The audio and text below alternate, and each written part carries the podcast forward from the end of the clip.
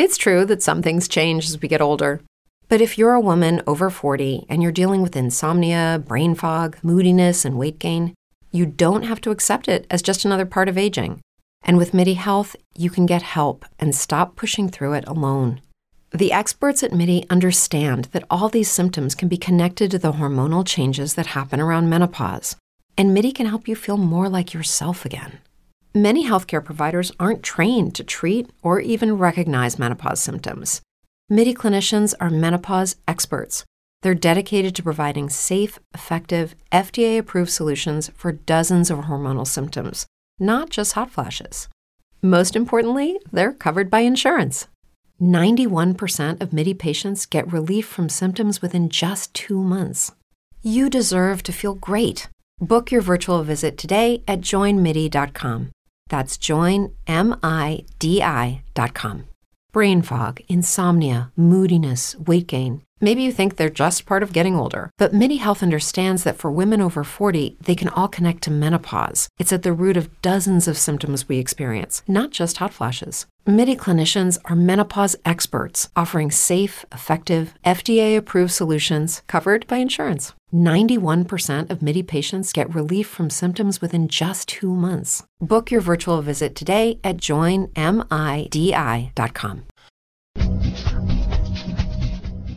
In 2012, NXT transitioned into the developmental system and ultimately the brand you see today. On the Torch VIP podcast, NXT 8 Years Back, we'll be taking a weekly look at this page in NXT's early history. Join Kelly Wells and me, Tom Stout, from PWT Talks NXT every Saturday as we go eight years back to the day to track NXT's rising talents and why they did or didn't work out, exclusively for PW Torch VIP members. It's true that some things change as we get older. But if you're a woman over 40 and you're dealing with insomnia, brain fog, moodiness, and weight gain, you don't have to accept it as just another part of aging. And with MIDI Health, you can get help and stop pushing through it alone. The experts at MIDI understand that all these symptoms can be connected to the hormonal changes that happen around menopause, and MIDI can help you feel more like yourself again. Many healthcare providers aren't trained to treat or even recognize menopause symptoms. MIDI clinicians are menopause experts. They're dedicated to providing safe, effective, FDA approved solutions for dozens of hormonal symptoms, not just hot flashes. Most importantly, they're covered by insurance. 91% of MIDI patients get relief from symptoms within just two months. You deserve to feel great. Book your virtual visit today at joinmidi.com. That's joinmidi.com. Brain fog, insomnia, moodiness, achy joints, weight gain. Maybe you're thinking they're all just part of getting older, or that's what your doctor tells you. But MIDI Health understands that for women over 40, they can all be connected. Hormonal changes that happen during perimenopause and menopause are at the root of dozens of symptoms women experience, not just hot flashes. MIDI specializes in compassionate care for women in menopause. Their solutions are safe, effective, and FDA approved. Plus, they're covered by insurance. A convenient telehealth visit with a MIDI clinician can be your first step to getting personalized care. They'll tailor a treatment plan for your symptoms and health history so you can get back to feeling great. 91% of MIDI patients get relief from symptoms within just two months. When your body changes, your care should too. Book your virtual visit today at joinmidi.com.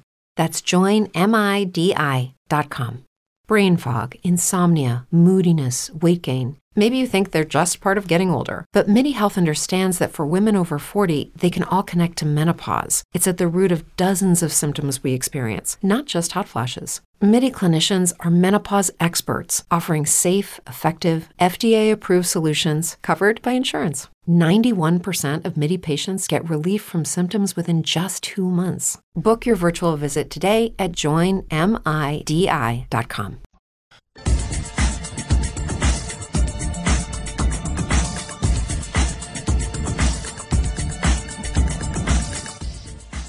Now, PW Torch and Spreaker bring you the Wade Keller Pro Wrestling Podcast.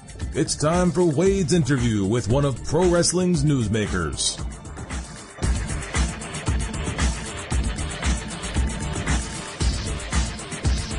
On today's Wade Keller Pro Wrestling Podcast Interview Classic, we're jumping back 10 years to a February 2013 interview with Matt Hardy. In this interview, we talked about the health of the indie scene at that time and what is being done well and not so well these days on the indie scene, plus his reaction to immersing himself in ROH and the indie scene in recent months. We also had live caller questions throughout on a range of topics, including people who have been inspired by Matt through his online messages and his interaction with fans. In the previously VIP exclusive after show, Matt answers email questions, including backstage stories on Curt Hennig. Curt Hennig's final match before his death, by the way, was against Matt Hardy. Also, backstage stories on the Royal Rumble and WrestleMania. He also reacts to the breaking news that his brother Jeff signed a long term deal with TNA. Why did he sign with TNA? Does it mean he won't go back to WWE? And more. Great insight from Matt on a big career decision from Jeff. Plus, Matt talks about Jeff's lifestyle changes. So that is today's Wade Keller Pro Wrestling Podcast Interview Classic for Saturday, February 25th, 2023. Let's get to it. Welcome to the PW Sports Livecast. I am Wade Keller, editor and publisher of the Pro Wrestling Sports Newsletter since 1987, and also PWTorch.com since 1999. And now, PW Torch app, free app for iPhone, iPad, Android, Amazon Kindle Fire, Windows Phone, and several international carriers. And also, for the past three plus years, host of the PW Torch Livecast. It is Friday, February 8th, 2013, and that means it is Interview Friday. And I am pleased to introduce a return guest to this program. Matt Hardy. Uh, Matt, welcome back. Thanks for joining us today. All right, man. Good deal. Thanks for having me. Merry Friday. Excuse me? I said Merry Friday. Oh, Merry Friday. Yes, very, very good. Um, I want to uh, let people know we're taking live calls. It's an open format. Um, we are in uh, Royal Rumble and uh, kind of Royal Rumble to WrestleMania mode. So if you would like, and we'll be doing this every week with our guest, if you have any specific questions about WrestleMania, you can ask for Matt's opinion on what's going on this year. Uh, you can also ask him about his WrestleMania memories. And since we're only a, a couple weeks past it, if you're also interested in, in asking about the Royal Rumble, since that's fresh on our mind, um, you can talk about uh, talk to Matt about his history in the Royal Rumble. So we can kind of make it a, uh, a seasonal tie-in as far as that goes. But we really are, uh, and, and Matt is too. We're open to uh, whatever subjects you want to bring up. It, the show is about you, and we welcome you giving us a call. The phone number is six four six 721 9828. 646 721 9828. You can call right now and get through. We also uh, invite email questions, and you can send emails to pwtorchlivecast at gmail.com. pwtorchlivecast at gmail.com. Uh, Matt, first, uh, I, I want to throw to you and just ask, what are you up to these days since you were last on the show? Um, uh, you're uh, obviously doing indie shows and that kind of thing, but update listeners on, on what's going on in, in your world. Uh, a lot of stuff going on. Uh, staying busy, but uh, you know, keeping a very sane, healthy schedule. Uh, yeah. Very happy, very healthy. Got got a lot of little things I'm working on that uh, you know are outside of wrestling that you know hopefully I can talk about in the next six eight months. Uh, but right now, as far as wrestling goes, uh, having a blast with uh, Ring of Honor. Uh, yeah. I'm really enjoying what I'm doing with those guys, and they, they've been a just just been great to work with, and uh, just the the crop of talent there is amazing. Their their whole roster is so so talented, so good, and uh, so enthusiastic about wrestling. So it's a lot of fun. The whole the whole character and the persona, you know, uh, and kind of playing there is is a lot of fun and very enjoyable. And uh, you know, just just wherever it may be. Uh, you know, coming up this weekend, I have PWS tomorrow night. Uh, the following weekend, I have FWE uh, TLC match myself, Carlito, Tommy Dreamer, a couple guys I, I really dig and like and respect a lot. Um, just just staying really busy, doing a you know, trying to hit all the all the big stops across across the U.S. right now. You know, it's, I'm trying to do as much as I can do without overworking myself, without being under contract. So it, it's yes. fun and enjoyable. Now, how what has surprised you about the the last you know three six nine months of being getting yourself out there again full fledged and and trying to have a manageable schedule, but see what's out there. Is do you consider it uh, uh you know Ring of Honor? It's sort of indie, it's sort of not. I mean, they're on you know television in a lot of markets and and uh they're certainly the biggest indie promotion, if we're going to call them indie. But how would you how would you rate the health of the indie scene, and, and has anything surprised you about it now that you've reimmersed yourself in it? You know, it's it, it's funny, and I, I say this a lot to to several people I work with or, or talk to, or people that are friends of mine in the business. It, it is funny how you do get in a bubble once you're in a, a WWE environment. You know, even yeah. I guess a TNA environment. Until I kind of got out of all that, you kind of forget about what I was going on. And with the indies, you know, and I have this discussion with uh, with Hurricane quite a bit. You know, there is some really good stuff out there. There are guys who really work hard and bust their ass to promote and really tw- try and put on a good quality show from top to bottom. Uh, th- there's also great fans that are super supportive of their products and their local guys. You know, regardless if they have you know global television status or not. Yeah. Uh, and there, there's also uh, a lot of bad indies out there, you know, which really not intentionally done, but you know they just don't really know what they're doing. Or they lack experience, and you know there's a lot of guys out there that need to work with guys that are better than them. You know, have worked on a higher level or better level to for them to improve. So it, it's it's a real big mix, but I do see right now. I think, you know, still if you're going to have an indie promotion, if you're going to have a show and you're going to do well, you have to promote your hardest within like a 20 mile radius. That's where the majority mm. of your fan base is going to come for for that evening if they're going to buy a ticket and come to your show.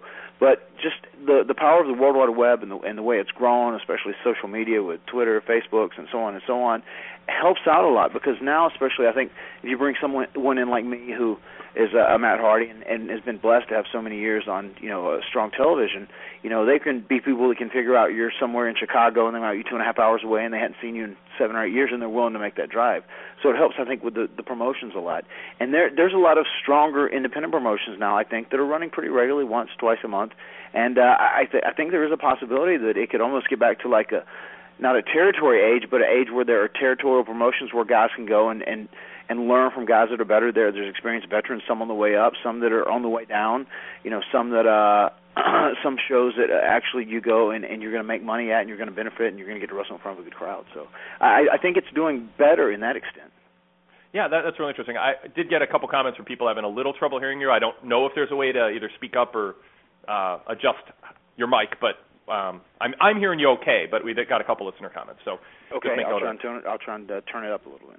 Sure, that'd be great. Um, as far as uh, you, you talked about, some indie peop- some indie promoters are making uh, doing things well, others are making mistakes. What are some of the mistakes that indie promoters make, whether especially if they're new to the uh, new to promoting indie wrestling? Uh, I, I, a problem I see way too often is uh, too many matches on a show, uh, too many talents are booked, uh, too much going on uh, in the first couple matches of a show, considering you know the people are waiting around for a main event. Because because once again, like a match has a structure, especially once it's a match that really means something or a main event level match. There's a structure, you know. There's a way to start depending on kind of like what your backstory is, and and it's a building process the whole while. Because yeah. the essential, you know, the essence and, and the essential part of our business is that it's storytelling when it's all said and done. If you can do really cool moves and, and you're highly athletic during the process of that, that's great. But you can get by just telling a story if it's done the right way and you do it appropriately. And I think a show matches that. A show should be good storytelling from the beginning to the end, and it should continually pick up until you get to whatever your featured attraction is. Uh, a, a show recently, which uh, you know I had a very small hand in, but the majority of it was done by Hurricane Shane Helms was the uh, sort of the Omega reunion show where we uh, had the Chin Lock for Chuck show, and it, it was a great show. The first match was a, a guy who used to wrestle with us in Omega, his son, and another guy in a cruiserweight match, and we told them to tone it down where they thought it would be boring, but it was just the right thing to open up the show. It was very exciting, really good match, and then the show built until the very end where you had a real star-studded eight-man tag where myself and Jeff teamed for the first time in a couple years. James yeah. Storm was there, Hurricane against uh, Gunner from TNA. Lodi, C.W. Anderson, and Steve Corino. You know, and, and just the whole while, it, it, there was a real good ladies match. There was uh, a great tag match with Caprice Coleman and Cedric Alexander. Just the structure of the show was real was built really good, and you could tell because I, the you know the show lineup was ran by me, and you know I said, oh, I think this is good, or this, or maybe we should switch this.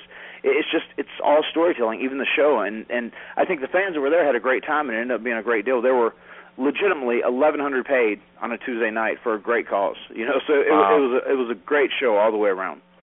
If you're a woman over 40 dealing with hot flashes, insomnia, brain fog, moodiness, or weight gain, you don't have to accept it as just another part of aging. The experts at MIDI Health know all these symptoms can be connected to the hormonal changes of menopause. And MIDI can help with safe, effective, FDA approved solutions covered by insurance. 91% of MIDI patients get relief from symptoms within just two months. Book your virtual visit today at joinmidi.com. Say goodbye to your credit card rewards. Greedy corporate mega stores, led by Walmart and Target, are pushing for a law in Congress to take away your hard earned cash back and travel points to line their pockets. The Durbin Marshall credit card bill would enact harmful credit card routing mandates that would end credit card rewards as we know it. If you love your credit card rewards, tell your lawmakers hands off my rewards. Tell them to oppose the Durbin Marshall credit card bill. What if you could have a career where the opportunities are as vast as our nation, where it's not about mission statements, but a shared mission? At U.S. Customs and Border Protection, we go beyond to protect more than borders from ship to shore, air to ground. Cities to local communities, CBP agents and officers are keeping people safe. Join U.S. Customs and Border Protection and go beyond for something far greater than yourself. Learn more at cbp.gov/careers. One way that you can help us sustain our schedule of putting out podcasts throughout the week is by giving us a five star rating on Apple Podcasts. Just go to Apple Podcasts and look for our Wade Keller Pro Wrestling podcast and Wade Keller Pro Wrestling post show and give us a five star rating. We hope you think we've earned that score with our fast turnaround times and our quantity and quality of wrestling analysis throughout the week. So take a moment out for us and do us a favor and give us a five star rating at Apple Podcasts. That helps us on search returns and helps us grow. And if you want, you can add a few comments about what you like about the programs in the comments section. Thank you so much. Hello, it is Ryan, and we could all use an extra bright spot in our day, couldn't we? Just to make up for things like sitting in traffic, doing the dishes, counting your steps, you know, all the mundane stuff. That is why I'm such a big fan of Chumba Casino. Chumba Casino has all your favorite social casino style games that you can play for free anytime, anywhere with daily bonuses. That should brighten your day a little. Actually, a lot. So sign up now at ChumbaCasino.com. That's ChumbaCasino.com. No purchase necessary. VGW. Void were prohibited by law. See terms and conditions. 18 plus. Lucky Land Casino. Asking people, what's the weirdest place you've gotten lucky? Lucky? In line at the deli, I guess? Aha, in my dentist's office. More than once, actually. Do I have to say? Yes, you do. In the car before my kids' PTA meeting. Really? Yes. Excuse me, what's the weirdest place you've gotten lucky? I never win and tell. Well, there you have it. You can get lucky anywhere playing at LuckyLandSlots.com. Play for free right now. Are you feeling lucky? No purchase necessary. Void where prohibited by law. 18 plus. Terms and conditions apply. See website for details. With Lucky Land Slots, you can get lucky just about anywhere. Dearly beloved, we are gathered here today to... Has anyone seen the bride and groom? Sorry, sorry, we're here. We were getting lucky in the limo and we lost track of time. No, Lucky Land Casino. With cash prizes that add up quicker than a guest registry in that case, I pronounce you lucky. Play for free at LuckyLandSlots.com. Daily bonuses are waiting. No purchase necessary. Void were prohibited by law. 18 plus. Terms and conditions apply. See website for details.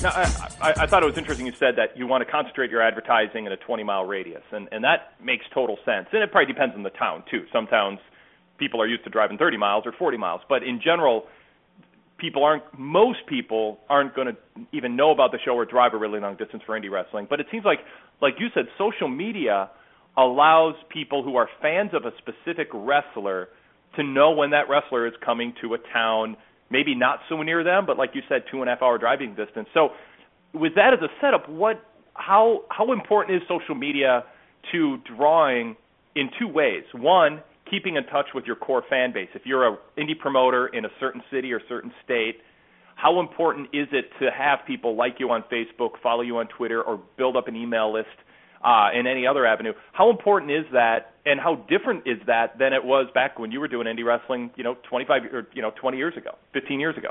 Yeah, it, it's extremely important, just because once again you know some of the guys that you know the the different you know I, I deal with so many different promoters now and then the, you know there's a few talents that you know kind of are on the same loop as me that I stay in touch with. You know and if you are going to bring a, a John Morrison to your show or a Hurricane or a Goldust you know the fir- the more you can get that word out there you're never you know it, you never know who's going to show up depending on you know if it's it's a popular guy that's had a lot of television time you know it it, it really opens up uh, a lot of new business for you. And I think the secret is if you bring me into a show like you know uh, once once again I have PWS coming up. They're a little different. They're very star studded. Uh, they they have huge lineups always. For instance, say uh, I'm doing 2CW in a couple weeks. I just did a promo for them, so they're fresh on my mind. Uh, 2CW, which is Squared Circle Wrestling out of Syracuse, New York. I think if they bring a Matt Hardy in, they use a lot of Ring of Honor guys. They have a lot of the regular guys. I think if you bring Matt Hardy fans into that into that building, into that town, into that show, into that promotion. I think a, a, a big deal is like having a great quality show where Matt Hardy fans that came there specifically to see me or go like, well, I really like this guy, or I really like Edwards, uh, you know, Eddie Edwards, Yeah. or you know, I'm a big Kevin Steen fan now that I've seen him wrestle, or you know, I like Colin Delaney, you know, whoever the regulars are there, obviously. Uh, I think social media helps out great with that. I think you can build new fan bases by, you know, bringing in a Goldust somewhere, and you might have someone drive from a couple hours away to see to see Dustin, and then you know if there's new guys on the show that are up and coming guys, you know, that have never been out of that territory, out of that region, you know, they might see them say, oh, well, cool, I want to know where this guy's wrestling next. They follow them on Twitter or on Facebook, and they keep up with them, and that's how you build fan bases, I think. Um, Uh, do- the, the, you- the big deal, I, I hit Yeah. the 20 mile radius. I, I've seen this too, Wade, uh, where uh, there's one guy who I, I, I work for uh, has money, and he he brings in talent every show. But I think the majority of the advertising, almost solely all the advertising he does, is on Twitter, Facebook, and and maybe his website. And then he wonders why he doesn't have the crowds that other places have. You know, a lot of times I go work at places where there's six, seven, eight hundred people. You know, sometimes up to eleven or twelve hundred. You know, and, and that's re- that's really good. I mean, Yeah. a, a lot of the independent shows I do draw what TNA does on a pretty regular basis for house shows. I Yeah. think TNA also suffers from this same problem because I think they go, well, we're on TV, we'll advertise on TV, people will show up there. I still think you have to hit that town because the people in the town are who are going to come to your show, and not everybody always watches the TV product. But if they do see a poster, or they hear about it on the radio, or they see whatever kind of advertisement it is, just to let them know that wrestling's coming there. And it and TNA should always do well on house shows. They have such uh, an amazing roster. You know, they they should always do well. I think what hurts them on house shows is they don't locally advertise strong in that 20 to 25 mile radius. Yeah. But I, I skipped a point over. The the guy who I said that you know wanted to draw better, he draws typically 150 to, to 200 people, and he was wondering what he's got to do to get his numbers up. And I said, well, what do you do locally? Do you do you do radio hmm. advertisements? Do you have like the students in your school, whatever, do stuff locally, posters, flyers? Do you really get out and try and get sponsors? Community He said, no, I just you know I I I'm you know individually you know and uh, wealthy on my own, so I just kind of advertise it through here and you know pay the guys to come in. I'm just hoping to build an audience. And I said, well, you're missing out because you're going to have people come from distances maybe to catch these stars you bring in, but the people that are in this 20 to 25 mile radius, that is going to be your fan base. That's the people you have to work hard to get in the building. Yeah, good good stuff. Uh, you are an authority on indie wrestling, and just to put it in perspective for people who I, I think most people who know you know your past and your roots, but Omega Pro Wrestling on February 13th, so next week, will be the 15th anniversary of this indie show. See if you remember this, Matt. I bet you do. Uh, drew an estimated, according to our correspondent, 275 people in Sanford, North Carolina. Uh, Jeff Hardy beat Nightstick Eddie Brown. Steve Corino and Joey Matthews beat T.C. Grimms and Bobby Burnett. Kid Dynamo beat Slash Walker. Uh, Kid Vicious and Mike Maverick beat Steve Corino and Joey Matthews. And Will o' the Wisp beat Vicious Mike Green, and you were the promoter. Ring a bell? Uh, absolutely, yeah. Yeah, that's fun. Fun to look back. So, yeah, you have. I mean, you're a great person to talk to about indie wrestling because you've seen it so many, so many, so many ways. How? Uh, my final question. Then we're going to go to phone calls and email questions. So uh, feel free to give us a call six four six seven two one nine eight two eight. Talk about anything you want. We'll uh, get the calls in just a minute. Well, how are indie fans different today than 15 years ago? Uh, just much more educated. Uh, Yeah. That, that goes for the wrestling fan in a whole. Uh, and it's just evolution. Uh, not only just evolution of the business and, and the fan, but it's just evolution of society and the times. I mean, now there's, you know, you know, people, you know, say kayfabe and protect the business, and there is. I, I still fully believe you can never understand the wrestling business in its entirety unless you have been in a ring and you've taken bumps and you've worked on some sort of uh full time schedule, you know, not where I'm saying you wrestle twice, you know, a year or whatever, say I've wrestled for six years. If you've wrestled, you know, once a week for several years or a couple times a week or you've worked for WWE or you work for WCW, this, that and the other thing. You know, or if you've been in the office and you've been in the in the trenches with this, that's truly the only way you understand how hard it is to to succeed in this business and how hard it is to do and you know the and Yeah. and, the, and the ups and downs and and why what what is really really good about this. There are people on the outside which I, I, w- I would say you I would say some you know some some other guys in this business who have always fought it close. You've talked to a lot of guys and and you rub and you gain knowledge and you try to be very fair with it. And you do have a pretty accurate assessment in in most things that go on. But still I think until you've crossed that line and actually been in the ring and worked and been on the road like on a full time schedule it's hard to get the the full 100% uh, you know, grasp of everything that goes on the business. With that being said, uh, all the information that is out there uh, about the business is so accessible now. It's at everyone's fingertips. You go online, you get on a computer. Everyone's got a computer. Everyone's got a smartphone. All the information you're looking for is right there. So it's easy for get for people to get this information, you know. And and and sometimes it, it, it can. It, to me now, it's just like I'm, I'm I just feel so evolved or so past it. It's funny when people who get bits and pieces of information from you know a wrestling journalist like yourself or you know Mike Johnson or whoever you know they formulate their own opinions about why this match was good or this match was bad or what was wrong with this or why this guy sucks why this guy shouldn't be getting paid what he is whatever Mm-hmm. and you know and for some guys it's frustrating because they're very passionate about it and then once you get to kind of an evolved state I think you just kind of look at it and laugh or kind of you know pass over because you understand that you know, like it, it's just wrestling, and and I love wrestling to death, and I take it serious. But once again, it's just not the end all be all for me. Uh, so the wrestling fans are just a lot more educated, a lot more smart. I would still say if Omega was around today, if, if we were those same kids doing then what we were doing today, it wouldn't be anywhere near as you know quote legendary as it is, you know, or or so hype. Because I think we we had a lot of guys who were really athletic, and we were young, you know, we were young and we were real motivated. Everyone worked hard to make it a good show but you know we just didn't have the knowledge or we didn't have anyone there with experience to really tell us like what we do as far as like a storytelling aspect. I mean it truly was like if if you look at a, a promotion that is you know more focused on the quality uh, of the in-ring athletics in a match as opposed to the storytelling that's kind of what omega was in those days. But there but but but the passion behind it was undeniable no doubt. Yeah, yeah, no, that, that's all interesting. I, you know, you talk about how you have to be in wrestling to really fully have that full spectrum of understanding, and and I can't disagree. Dave Meltzer back in the '90s, and I would talk about this: how nobody understands what doing a newsletter is like unless you've done it. You know, unless you've done a weekly newsletter at a deadline and dealt with the pressure of talking to people in wrestling and then having them read what you write and having them hold you accountable or talk. It's like and and having to deal with the marketing. It's just like there's so many facets to running your own business and also then add to it the wrestling business and the the the, job that we did. So we we would always joke about that that nobody really understands such a small circle of people who fully fully appreciate any occupation that you have, but when it's something that's a niche job like I do, that's in a partic- that has a particular set of things that makes you realize nobody really understands exactly what it's like. And I can absolutely see where you're coming from as a wrestler. There are things that you would think you would get, but until you you walk in those shoes about what it's like to be a wrestler and experience it in a lot of different ways to fully understand the business. I mean, that's why you're a great guest on shows like this too to talk about it because you've seen it from so many different sides. You promoted indie wrestling when you know 15 years ago you're promoting indie shows, and now you're you know you've gone in so many different places and, and done so many different things that I don't think there's as many there's many people, including a lot of people in WWE, who can talk about as many facets of this industry as you can. At least I with authority, been, you know- with credibility and authority. Well, thank you. But I mean, it, it's it's definitely been. Uh, I've had an amazing life, and I've had a lot of interesting Yeah. experiences, and, and no no ifs ands or buts about it. I mean, I've I've seen a little bit of everything. Yeah. You know, so so it's it's it, it's it's fun to, to to be able to sit back, you know, and and just kind of once you, uh, once you appreciate life so much and you know kind of get out of the bubble of being a star so to say you know and you just appreciate life and you enjoy life and you can kind of you can kind of step into that role but then you can step out of it. It just it, it, it it's great because it kind of opens up your eyes and just lets you view things a lot more honestly a lot more candidly and and just a, a lot more fairly as well.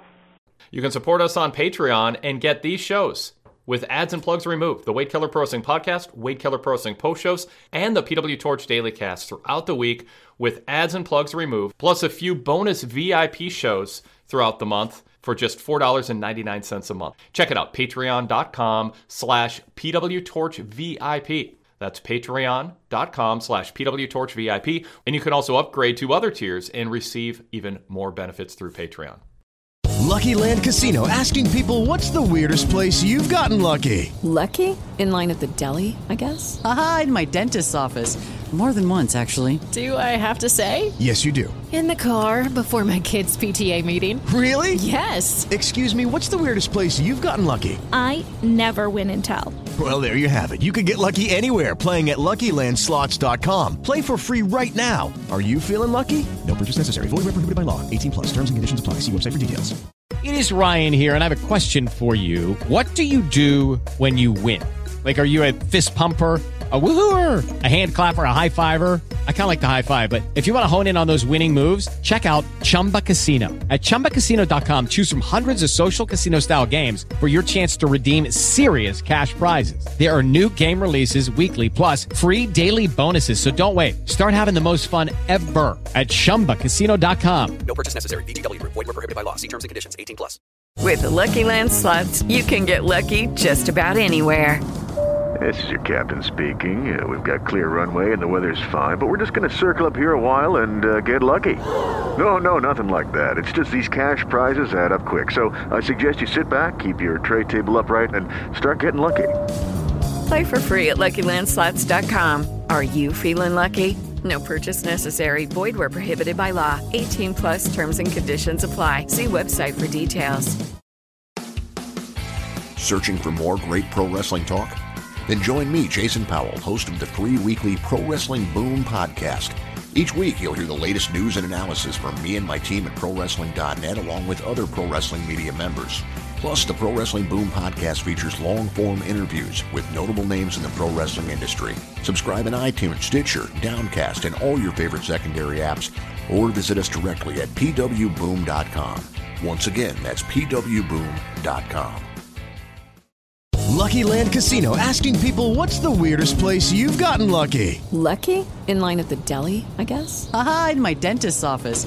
More than once, actually. Do I have to say? Yes, you do. In the car before my kids' PTA meeting. Really? Yes. Excuse me, what's the weirdest place you've gotten lucky? I never win and tell. Well, there you have it. You can get lucky anywhere playing at LuckyLandSlots.com. Play for free right now. Are you feeling lucky? No purchase necessary. Void where prohibited by law. 18 plus. Terms and conditions apply. See website for details. Judy was boring. Hello. Then Judy discovered ChumbaCasino.com. It's my little escape. Now Judy's the life of the party. Oh, baby, Mama's bringing home the bacon. Whoa, take it easy, Judy. The Chumba life is for everybody. So go to ChumbaCasino.com and play over 100 casino-style games. Join today and play for free for your chance to redeem some serious prizes. chumba ChumbaCasino.com. No purchase necessary. Void where prohibited by law. 18 plus terms and conditions apply. See website for details. Hello, it is Ryan, and we could all use an extra bright spot in our day, couldn't we? Just to make up for things like sitting in traffic, doing the dishes, counting your steps, you know, all the mundane stuff. That is why I'm such a big fan of Chumba Casino. Chumba Casino has all your favorite social casino style games that you can play for free anytime, anywhere with daily bonuses. That should brighten your day a little. Actually, a lot. So sign up now at chumbacasino.com. That's chumbacasino.com. No purchase necessary. VGW Group. Void were prohibited by law. See terms and conditions. 18 plus. Uh, you, you you mentioned that the fans are more educated at indie shows, that they're that that they're more informed and everything's at their fingertips. Does the fact that fans going to an indie show today compared to 15 years ago know more about the wrestling industry dras- drastically change what goes on from the beginning to the end of the show? And and, and this is a, a debatable topic, and I've talked to people about this on this show before. Just because fans know pro wrestling isn't UFC, it's not you know it's that that there's that it's a show. Just because they know that, I don't think it means they want to be reminded of that during the show. And it seemed like at least for a while, and I think we're starting to see people move away from it. Promoters and wrestlers felt like it was insulting the intelligence of their customer base to not constantly remind them that we know that you know that what we're doing isn't on the up and up in the way that you know an MMA fight is.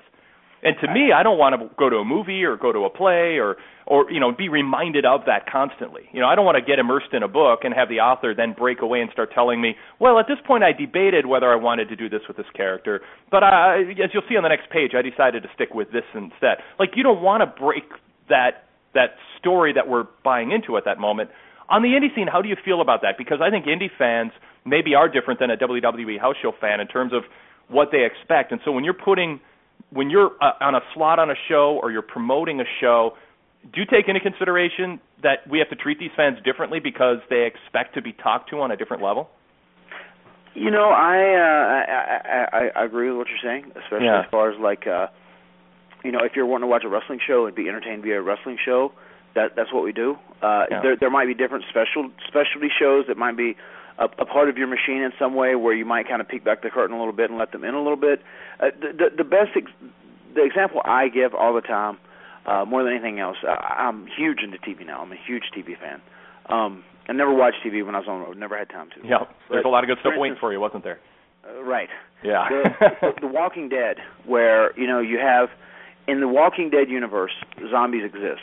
Yep. And you know they give you these parameters. Okay, zombies exist. It was the apocalypse. These people live. This is you know how they get infected, or this, they turn to a zombie only if they're bitten or they're scratched. If the you know if the blood or goo get on them, they don't. But I mean, you get the whole thing. And they set the parameters for the Walking Dead universe, and they stick to those parameters very strictly and Yeah. very smartly. And their writing is off the charts.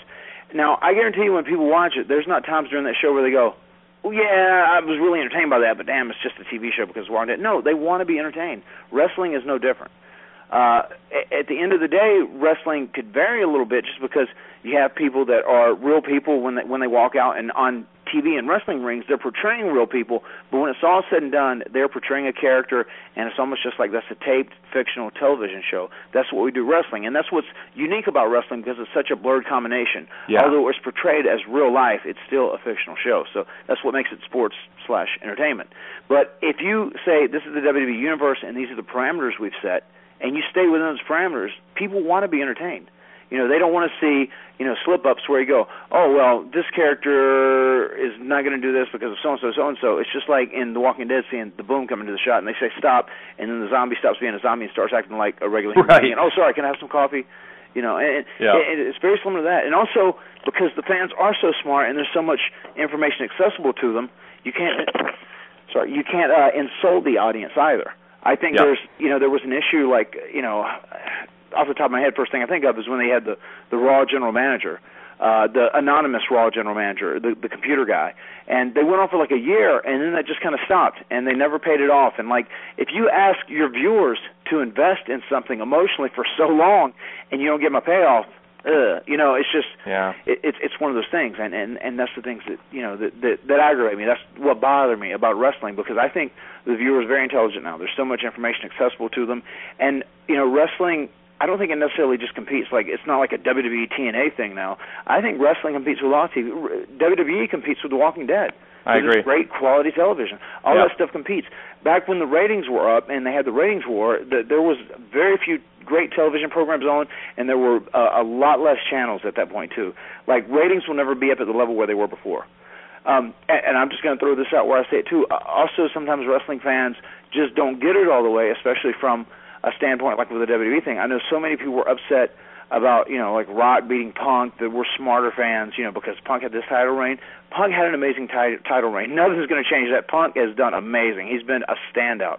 But by him working against Rock, because Rock is a legitimate star across the board on every level, not just because of wrestling fans and in the wrestling industry.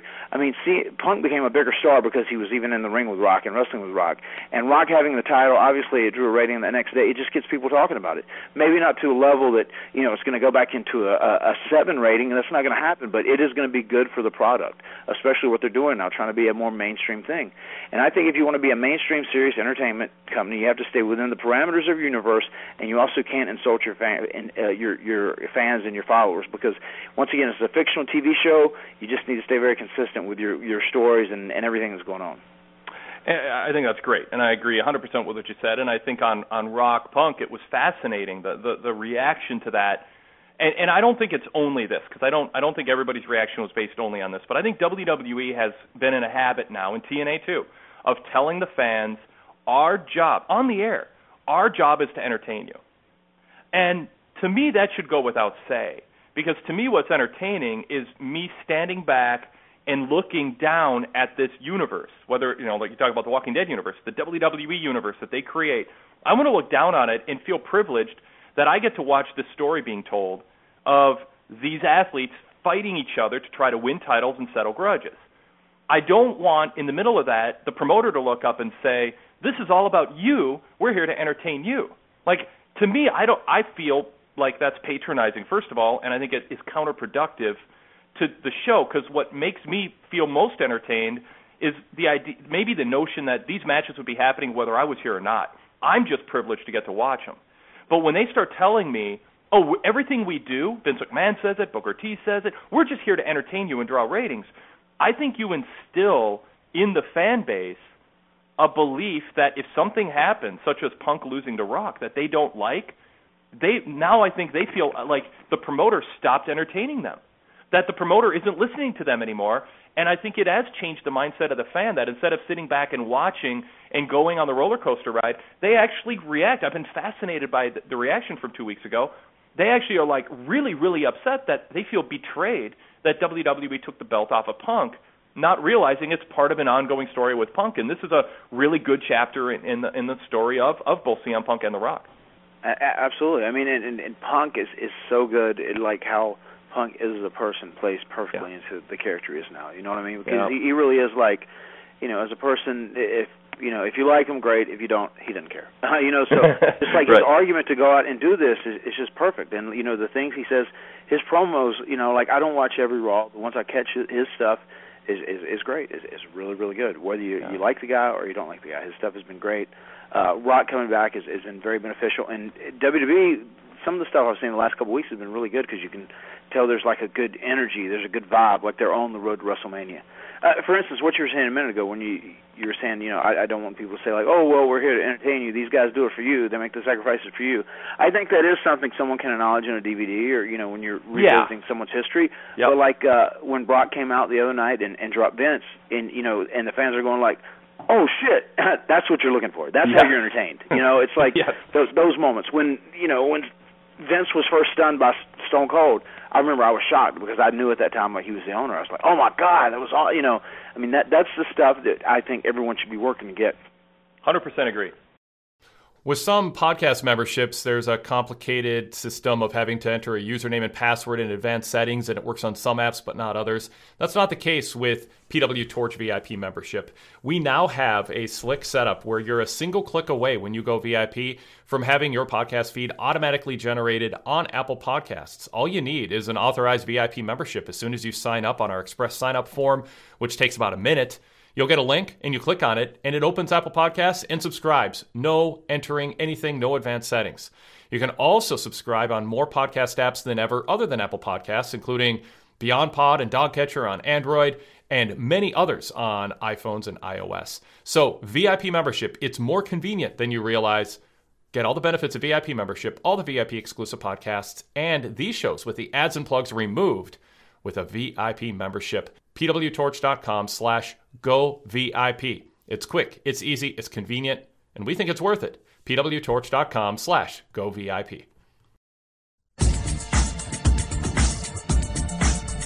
All right, well, let's go to the phone calls. Uh, I, time just is flying by on the show. Uh, if you're just joining us, I'm Wade Keller, host of the PW Torch livecast. Uh, my guest is Matt Hardy uh, today, and uh, last week, Matt, you already you brought up our, our uh, guest from last week, uh, Goldust, Dustin Rhodes. He was on last week for uh, uh, close to two hours, including the VIP after show, but close to an hour and a half, or about an hour and a half, on the free show. If uh, anybody listening didn't hear last week's interview, we've had rave reviews from listeners. They really, really enjoyed uh, Dustin and what he had to say. It was only uh, five days after he lived out a dream, which was battling his brother Cody in the Royal Rumble. And we invite you to check that show out. You can subscribe to the show on iTunes. Just do a search for PW Torch. Our apps and podcast uh, will also pop up at the same time. You can also uh, just uh, log into blogtalkradio.com slash pro dash wrestling dash torch and listen to us live.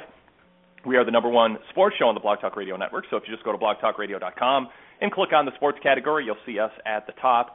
Um, and you can also uh, go to our main website, pwtorch.com, which is packed with daily updates, commentary, special features.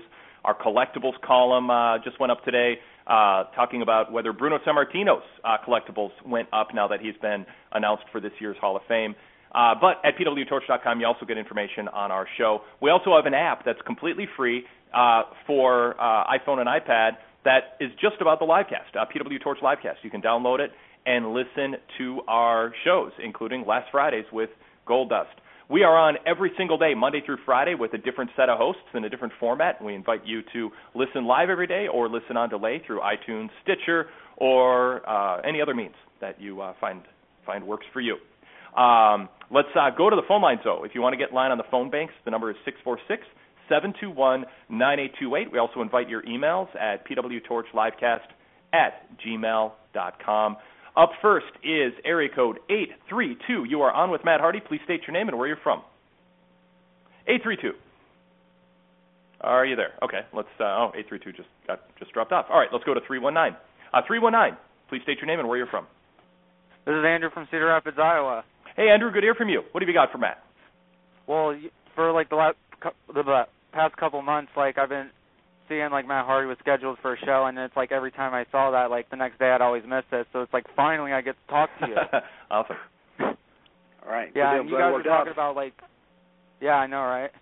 And you guys were talking about like you know how the WWE says like we're here to entertain you, and the no- I think the number one reason, well not number one, but a big reason why like people are not as entertained anymore is because everybody in the ring they hold back and they don't deliver like they used to, because it's like when you compare like how the the Attitude Era and everything like you and the Hardy Boys like I don't remember you guys like how you guys were great on the microphone. I don't remember you guys getting over because of a single catchphrase. It was because you guys went out there every single night and busted your ass. Uh, Matt, Well, do, do, do you I, I, think? uh, yeah, I, do you think I, that's appreciate that. Uh, I appreciate that compliment. Yeah, and I want to say thank you for everything you've done in the ring, you and Jeff, and all the great matches. Thank you very much. Um, Very cool. Do you have a question, Andrew, or or uh, or you just yeah, want to um, in 2000 in 2008 you were the ECW champion. I'm just wondering, like, you know, after everything from everything you accomplished in wrestling, was the ECW championship like a huge accomplishment when you won it? Uh, I, I think so. I mean, you know, a lot of people give that title a lot of grief, but you know, on- once again in in wrestling, where it's you know, like I said earlier, fictional show. I mean, once you become a champion in something, and they they obviously have confidence in you uh, to allow you to, to to be the champion. So yeah, it, it did mean a lot to me. It's it's harder for anything to mean more than me than the first time Jeff and I won the World Tag Team titles. You know, and and we have that conversation a lot anyway, just because that was so special. I mean, that was our dream. If we win, you know, if we won the WWE World Tag Team titles one time, we could have quit wrestling. You know, everything after that was kind of like extra credit for us. Uh, you know, so that that was really exciting. Uh, winning the ECW title was was really exciting. You know, e- everything. The more I look back now, and you know, especially going forwards, like you know, all those little moments that are meant to be special moments, like really try and soak them in and remember, sure, your uh, persona or character playing them, but also let the real you enjoy it too because you're succeeding in something. It's like, man, I I, I had a I had a great time at WWE. It wasn't always, you know, how I would have uh, wanted to be at every, you know, every day of, of, of every year of the whole run. But you know, I I had a great time there, and it was it was a really really fun run. Uh, Matt, do you notice? Uh, do you agree with Andrew's premise that wrestlers are holding back today compared to in the past? Well, I, I think there's probably a scaling back process. I don't know if it's necessarily that wrestlers are holding back. I think they're kind of shooting for a different style. I mean, I, I I'm still an advocate of like you know TV is where you have to to give the people the majority of your stuff. Uh, I, I saw CM Punk versus Jericho this week. I thought they had a hell of a match. I thought it was you know I thought it was off the chart. Yeah. Um, and I don't think people are holding back on TV, so to say.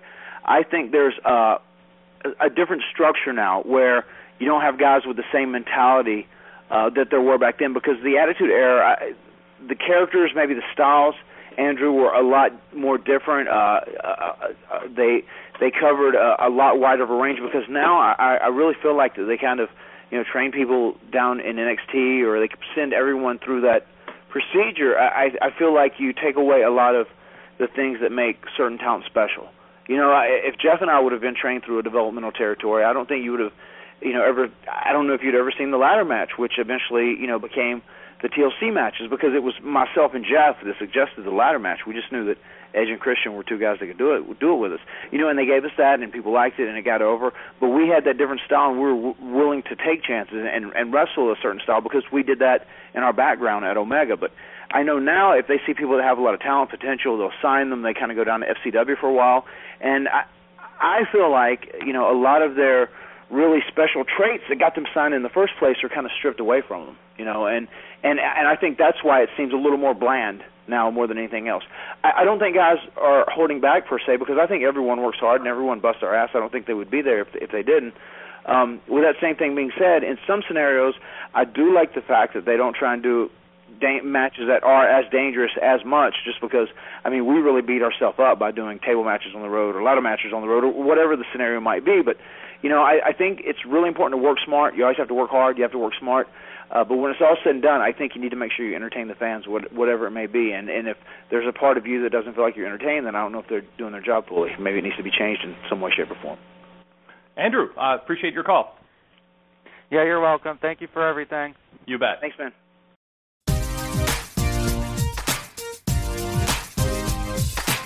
Every Sunday night, catch Wrestling Night in America on PWTorchDailyCast.com, hosted by me, PW Torch columnist Greg Parks. Each week, I'll welcome a co host from the Torch family to discuss the big shows in pro wrestling, taking your calls and emails. You can listen live most weeks beginning at 8 p.m. Eastern. On Sunday nights with a WWE or Impact pay per view, we go on the air at the conclusion of that pay per view. You can listen live, but of course, the full show is available for download on demand anytime shortly after it airs. Visit PWTorchDailyCast.com and click the live stream link to find the next scheduled live show link. Search PW Torch in Apple Podcasts or your podcast app to subscribe. Wrestling Night in America every Sunday, PWTorchDailyCast.com.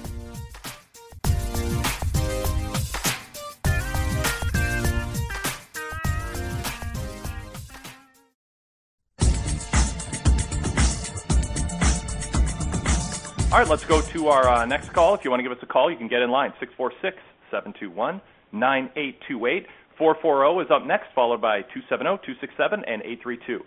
440, thanks for holding. Please state your name and where you're from. Yep, go ahead, Hello? 440. Yep, you're on. Oh, hi, this is Jason. Hey, Jason, where are you from? Uh, I'm from Cleveland, or uh, from Lorain, Ohio, actually.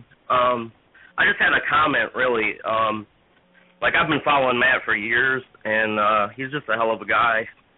Um, and uh, he created a YouTube channel, and it really changed my life. I mean, um, there was a time right before he was in a Money in the Bank match where he was doing a promo for it, and uh, I kind of just related it to all the bad stuff that was going in my life, and it just totally changed me.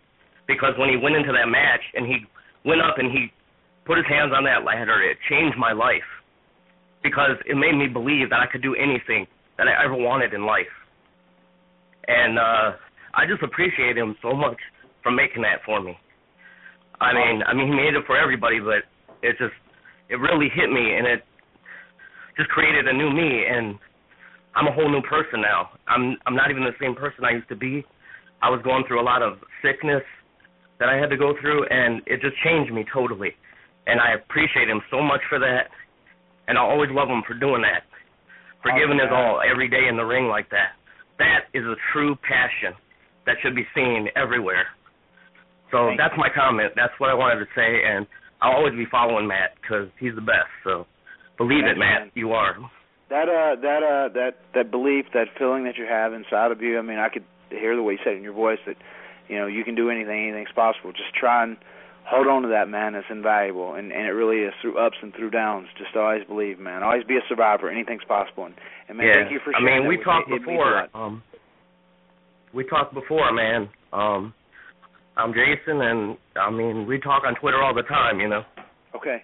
Um, Awesome, I'm sure you know who I am. What's your What's your Twitter So, name? Uh, Jason Salvi. Oh God, yes, I absolutely know. Now I got. I I know absolutely. Jason's my guy. Wade, this is my guy, Jason. Yeah, I mean, we've been talking to each other like, for a while, and like I said, man, Okay. your passion, it just comes to me, man, and it's something about it. I don't know what it is, but I mean, you've always been my favorite wrestler. You were my favorite Hardy Boy all the time, but you know, it's just, it's awesome. You can inspire people like that, man, because it really changed me. I have a wife and children, and I'm doing my best, and they see it in me. It's awesome, man. So Right, keep it doing what you're doing, because you inspire a lot of people, man. Just Thanks, keep doing what you're doing, man. Thank you, man. Thanks, man. God, is so good. It's so good to talk to you. I'm so glad that, so glad you called in, man. It's good to hear from you. Oh yeah, I had to, man. You know it. Thanks, Awesome, Jason. We appreciate we appreciate your call, and uh, it, it's great to uh, hear your story. Thank you. You bet. Take care, Jason. Talk to you soon, buddy. Very cool. All right, let's uh, let's move on to our next call here. Two seven zero. Uh, by the way, just on deck after that is two six seven eight three two and six zero nine. Uh, two seven zero. Thanks for holding. Please state your name and where you're from. My name is Kimberly. Hey, Kimberly, where are you from? uh, Louisville, Kentucky. All right. What have you got for Matt today? Um, I just want to say, Matt, you're a big fan of me, uh, mine. Um, I've read, watched you since you, you know, when you first started, and you know, I was wanting to know, do you ever like think you will go back to WWE, like wrestling, or are you gonna stay with the the other the other uh wrestling you do? Uh, I, I I really don't know. Um, you know, I, I'm just really trying to uh right now, especially last year or so, I've just tried to uh, you know, take care of me and and be healthy and and be happy and and I, I really don't have any uh really hard goals set for the future. I mean, if if if, if something magically came up and you know er, all the you know right things met at, at one time, you know, who knows? Never say never. I mean, anything could happen. Just like I was telling uh, Jason earlier, like I, I just try and hold on to that belief that you know anything's possible, anything can happen, especially as long as you're you're doing things right. So uh, I, I would say never say never, you know, and uh, I don't know if you're there and you have TV. If you have TV and you get a uh, Ring of Honor, you can go to their website, uh, rohwrestling.com. If they have television there, I'm I'm on their show weekly. But uh, I appreciate your support and I appreciate your call for sure. And and like I said, just never say never. You never know where you're going to see Matt Hardy. Kimberly, Uh, thanks. And another Oh, go ahead. and Go another ahead. question, real quick. Um, do you think that CM Punk deserved to get his title taken? Um, well, I, I didn't see the I didn't see the uh, pay per view. In all actuality, I just kind of I kind of read about it. So uh, I, I don't know if I can fairly uh, you know assess that. You know, I uh, I just heard that that Rock beat him, and I, I I didn't see if it was controversial or not. So I'm not really sure. But It really I, uh, wasn't. It really wasn't the. It was a, really wasn't the Rock that did it though. The Mr. McMahon came out there and told him he was going to get stripped from his title, so because the Shield interrupted his match. But then The Rock told him, "No, don't do it like that. Let me fight him again." So he took. Then The Rock won the match. Gotcha. Well, Well, Matt, let, I'm sure. He, he, Matt, he- let, let me Matt, let me jump in because I and remember your thought, but I want to I want to I think one thing's interesting we are talking about earlier, and, and Kimberly Yes. used the phrase, "Was it fair his title was taken from him?" And I and I think what's interesting about that, and we've learned a lot, I think, in the last month about how people look at wrestling and look at titles, and and and uh, this is a great Kim, what Kimberly brings up, and even the way she asked that question brings up, I think, a really good point. CM Punk in the last 400 some days and that he held that title, he elevated the meaning of ch- of the championship title in a way that I don't think anybody else has accomplished in 10 15 years. Because of the length of the reign and how he talked about the title, how he coveted the title, and as Kimberly's pointing out, how he lost the title, I think people who are fans of CM Punk feel like it was punishment that Punk lost the title instead of he's a bad guy. In wrestling, bad guys lose, and Vince McMahon and all the promoters absolutely love what CM Punk is doing. But part of the story that they want to tell required Rock, the biggest star of all time, who drew the biggest buy rate in the history of the industry less than a year ago against John Cena. He needed that title to go into WrestleMania. So that's the story they're telling. But it's not a punishment to CM Punk. He didn't have it taken because he deserved to have it taken. He just had it taken because that's the latest chapter in this magnificent story CM Punk is telling. So on two levels, Matt, I think Kimberly's language is really telling and, and I think really interesting. And two, do you agree that Punk's reign has made people look at titles differently than maybe just two, three, four years ago? I absolutely agree with what you're saying with uh, with this title reign. No, no ifs, Yeah. ands, or buts about it. And uh, I, I also like the fact that you know Kimberly is very passionate about what she believes about. You know, because that's the that's the kind that's the kind of wrestling fan I want it. At, that's the kind of wrestling fan I want in my match. You're the kind of fan I won't have in my back. You know what I mean, Kimberly? She's so she's- uh, it, it's, it's one of those things. and she's the fan that the director is looking for to shoot a camera of in reaction to a match finish. The one who really, really feels passionately about winning and you know, losing. and and uh, I and see it- it. it's one of those things, Kimberly. I don't really know if it was fair or not from the standpoint you're coming from, but I Yeah. guess at Royal Rumble there's a Mhm. rematch, so it'll all be determined there what happens. I mean, uh, well, sorry, I see it as chamber. like I see it as like if if Punk wasn't so like if they didn't make him so evil that he could have kept his title as long as he wanted, but he he he had it in his mind that he was the you know like the biggest person in the world, but he can't you know he's he's not capable of keeping his emotional emotional in check. Right. Kimberly, thanks so much for the call. Appreciate it. Thank you. You're Thank you, welcome. Kimberly. Thank you. Good to hear Uh, I, I appreciate your perspective.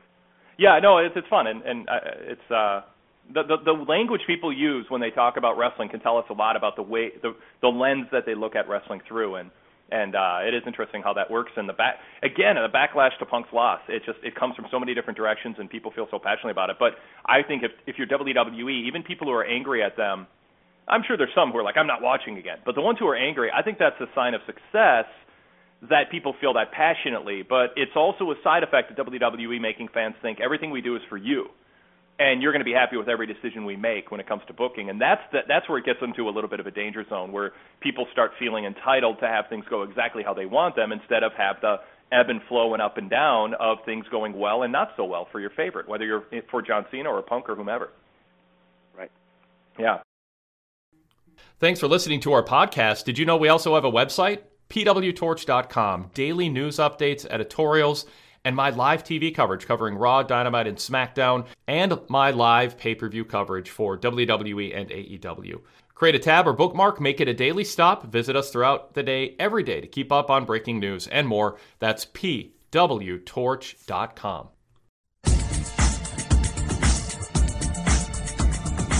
All right, uh, 267, you are up next. Please state your name and where you're from. Tara from Fort Myers, Florida. I didn't catch your first name? Tara. T- uh, Tyler. What have you Ta- got? Tara. Oh, Tara. Okay, great. Yep. Sorry about that. Go ahead. Uh, what have you got for Matt? Um, he. I've been watching Matt since I was like eight years old, and four years ago, my sister was severely injured, and I bought one of the shirts, and every time now I wear it every year that I remember that tragic day. But she's alive, but it just makes me feel like he made me change of a different perspective of my sister being doing drugs, but now she's clean for four years. Outstanding. Very good. That, that's great. Tara, thank, thanks a lot. And I yeah, have go ahead. him Yeah, go ahead. I have him to thank for I have Matt to thank for because if it wasn't for me watching his YouTube videos, I would be crying every year. Well, I'm uh, I'm glad you're not crying, and I'm glad you sound happy, and I'm glad you enjoy my YouTube videos. Tell everybody else, all your friends, to go to youtube.com slash Matt Hardy Brand and check it out. I actually follow you on Twitter. Okay, great. I'll look for you on there. Excellent. Matt, how do how do people follow you on Twitter? Uh, I am on Twitter at twitter.com slash Matt M A T T Hardy H A R D Y brand. And uh, also, you can keep up to date with me with everything I have going on, appearances going forward, big matches, uh, all the stories I have in wrestling, which is a, a variation of them now, and that's at matthardybrand.com. And if you're looking to represent Matt Hardy and uh, share your love, you can get any Matt Hardy uh, item you're looking for at shopmatthardy.com. Excellent. Uh, Kimberly, appreciate you calling in. Uh, let's go to our next call. By the way, we've got a few more minutes of taking live calls with Matt, so uh, jump on the phone banks now. We're going to try to get through as many as we can, and then we'll uh, shift to some emails. Uh, as long as Matt is able to stay with us here, uh, we'll go to, uh, or let me get the numbers one more time: six four six seven two one nine eight two eight. I'm Wade Keller, host of the daily PW Torch livecast. We're here every day, Monday through Friday. We're on 5:30 Eastern, 2:30 Pacific time, Tuesday, Wednesday, Thursday, and Friday. Wednesdays and Fridays, we have special guests on the show. Wednesday, Pat McNeill, always hosts on Wednesdays. His guest was Snitsky, Gene Snitsky. Uh, you can check that out also on uh, the Blog Talk Radio Network at Pro Wrestling Torch. And uh, you can also uh, subscribe to us in iTunes, as I noted earlier. Mondays, the show is on at a different time. It's on in the hour before Raw. Bruce Mitchell and Travis Bryant host that show, and they invite your phone calls. All right, let's go next to 832, and then on deck is uh, 609 and 862. 832, thanks for holding. Please state your name and where you're from. 832, Thanks for holding. Please state your name and where you're from. Hi, my name's Billy. I'm from Western Houston, Texas. Hey, Bill, what have you got for Matt today? Hey, Bill, what have you got for Matt today? I got a question for Matt Hardy. Yeah, if you can turn down if you can turn down the volume on your uh, audio there, that'd be real helpful. Is that better? Yep, go ahead, Bill. Thanks. Okay, so Matt, Yes. Have you ever gotten your dick stuck in a shampoo bottle? All right, let's go next to uh, area code 609. Thanks for holding 609. Please state your name and where you're in the from. last 15 or 20 years. Hey, I'm Julian from New Jersey. Uh, John, I'm sorry, what's your name? Julian from New Jersey. Julian, I was laughing at uh, Matt's joke. Go ahead. What have you got? Yeah, I'm in fact uh, the host of Sports Kingdom here on Blog Talk Radio. I just wanted to ask Matt real fast. Uh, Matt, do you think the special thing about TNA, and you know, despite the criticism TNA gets all the time, I just want to ask you: Do you think the special thing about TNA is that most characters like Jeff Hardy and others aren't really too held back by um, officials at all over at TNA? I I can notice a difference in the product. Uh, I, I can see a difference in the product because of that. Um, you know, I think that the X division is a is a, a true representation of that. Uh, because the you know the WWE even when they had the cruiserweight division, you you never saw that sort of performances. Like, I I don't think a cruiserweight division in WWE would ever really have been allowed to have guys that weren't bigger stars or had the name power to go out and just kind of do whatever and you know try and steal the show or like whoa the crowd as much as an, an X division match would would be able to. So I I do see a little bit of a difference in that, and and I think in some ways that's that's good with TNA, and I think in some ways it it needs to be controlled too because uh, something I was talking about at the beginning of the interview is that you know the whole show from the beginning to the end you know is is a story in, in in a lot of ways and you want to have a building process so that you know what the fans the majority of the fans not everyone but what they are mainly paying to see which is your main event or your your top couple main events they really need to stand out to to be better than some of the other matches. Uh but also with that being said i'm an advocate of like i don't want to see matches get out of control in the first one two three matches but i do want them to go out and and work as hard as they can in whatever parameters of the story they have and and try and try and steal the show. I don't think anything's wrong with that you know but there you know there's a reason guys you know shouldn't go off a twenty foot ladder through four tables in the first match you know, if people are all paying to see the main event. So I, I, I think in some ways it, it benefits TNA, and I think it, as you know, once again their growing pains continue, uh, down down the road they might need to, you know, just be a little more, keep that in check, a little more, control it just a little more. But I, I think now it's it's it's it's okay just because it kind of keeps them a little different than WWE. All right, well, thanks, guys. Cool, appreciate it. Thanks, Joel. All right, uh, let's go to. Oh, you know, one one thing on that note, Matt. I, I bring this up a lot. I think that it, it's under the influence of the Hardy Boys, Edge and Christian, the type of athleticism you guys and others who were around at that time who were smaller than the biggest, massive, muscular guys at that point, added something to the WWF product when it overtook Nitro that I think is underrated in the same way that I think part a really important part of making Nitro and successful and wrestling cool again was Rey Mysterio, Ultimo Dragon, the Eddie Guerrero, the the the more athletic smaller guys. And I compare it to watching a basketball basketball game in the NBA if it were all centers and power forwards. It's not the same thing as watching a game where point guards are out there too, doing what point guards do well. You know, great passes, driving to the basket. And and I like that diversity in a wrestling product, and I think wrestling is most successful when it has it. It seems like WWE, even lately, doesn't have as much of that as I think would be ideal and and TNA has you know kind of is up and down in that regard. Uh, how important do you think it is, Matt, to have that diversity of styles on every show, even if it's uh, slotted in a less than main event spot? Is that still really important, or or, or not really? It, it really is all about the main event and the and, and the big names. No, it's, it's hugely important. Uh, I, once again, as I said before, when I was talking about if I do any show where uh, Dreamwave Wrestling, uh, for instance, uh, they're in LaSalle, Illinois uh south of Chicago. I, I worked there and I was like the only name on the show and they drew their biggest house we've ever had. And you know, it wasn't necessarily because it was because of me, but because they promoted it real well. I wrestled their guy who's like their top, you know, star, their top local indie star, so we were excited about the match. But uh, you know, once again, when it was all been done, if there were new fans that came out to watch that show, you know, because they knew I was there, they were old Hardy Boys fan, whatever it may be.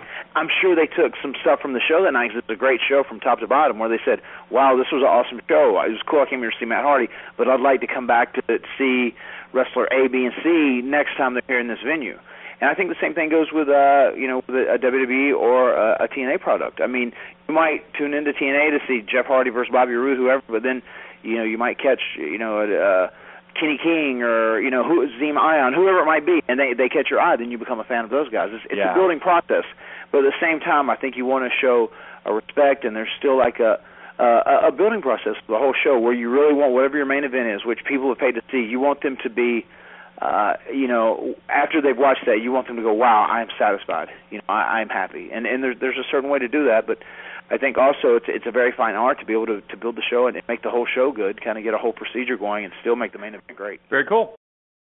Thanks for downloading today's show. Take it to the next level with a VIP membership. Get shows like this, the Wade Keller Pro Wrestling Podcast, Wade Keller Pro Wrestling Post Show, and the PW Torch Daily Casts on our PW Torch VIP podcast feed with ads and plugs removed from the shows for a streamlined listening experience. And also hear the VIP exclusive shows that I host with Rich Fann and Todd Martin. Everything with Rich Fann and The Fix with Todd Martin's signature VIP series that you're missing out without a VIP membership. So go VIP here in 2022 and enjoy all the benefits, all the bonus content, and the ad-free listening experience. pwtorch.com slash go VIP.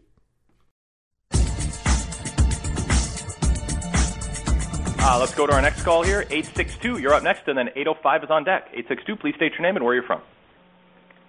Kylan from North New Jersey. Hey, Kylan, thanks for calling. What have you got for us today? Kylan's a regular. Oh, okay. I have a couple things for Matt here.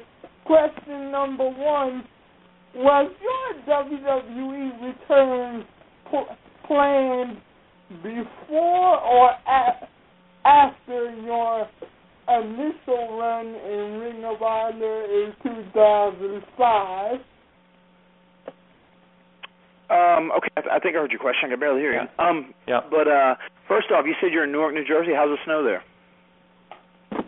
Not not bad yet, but All right. we're, we're not expected to really There's a, bi- there's a big storm coming be up. now, so hammered see- by any until later tonight. So Right.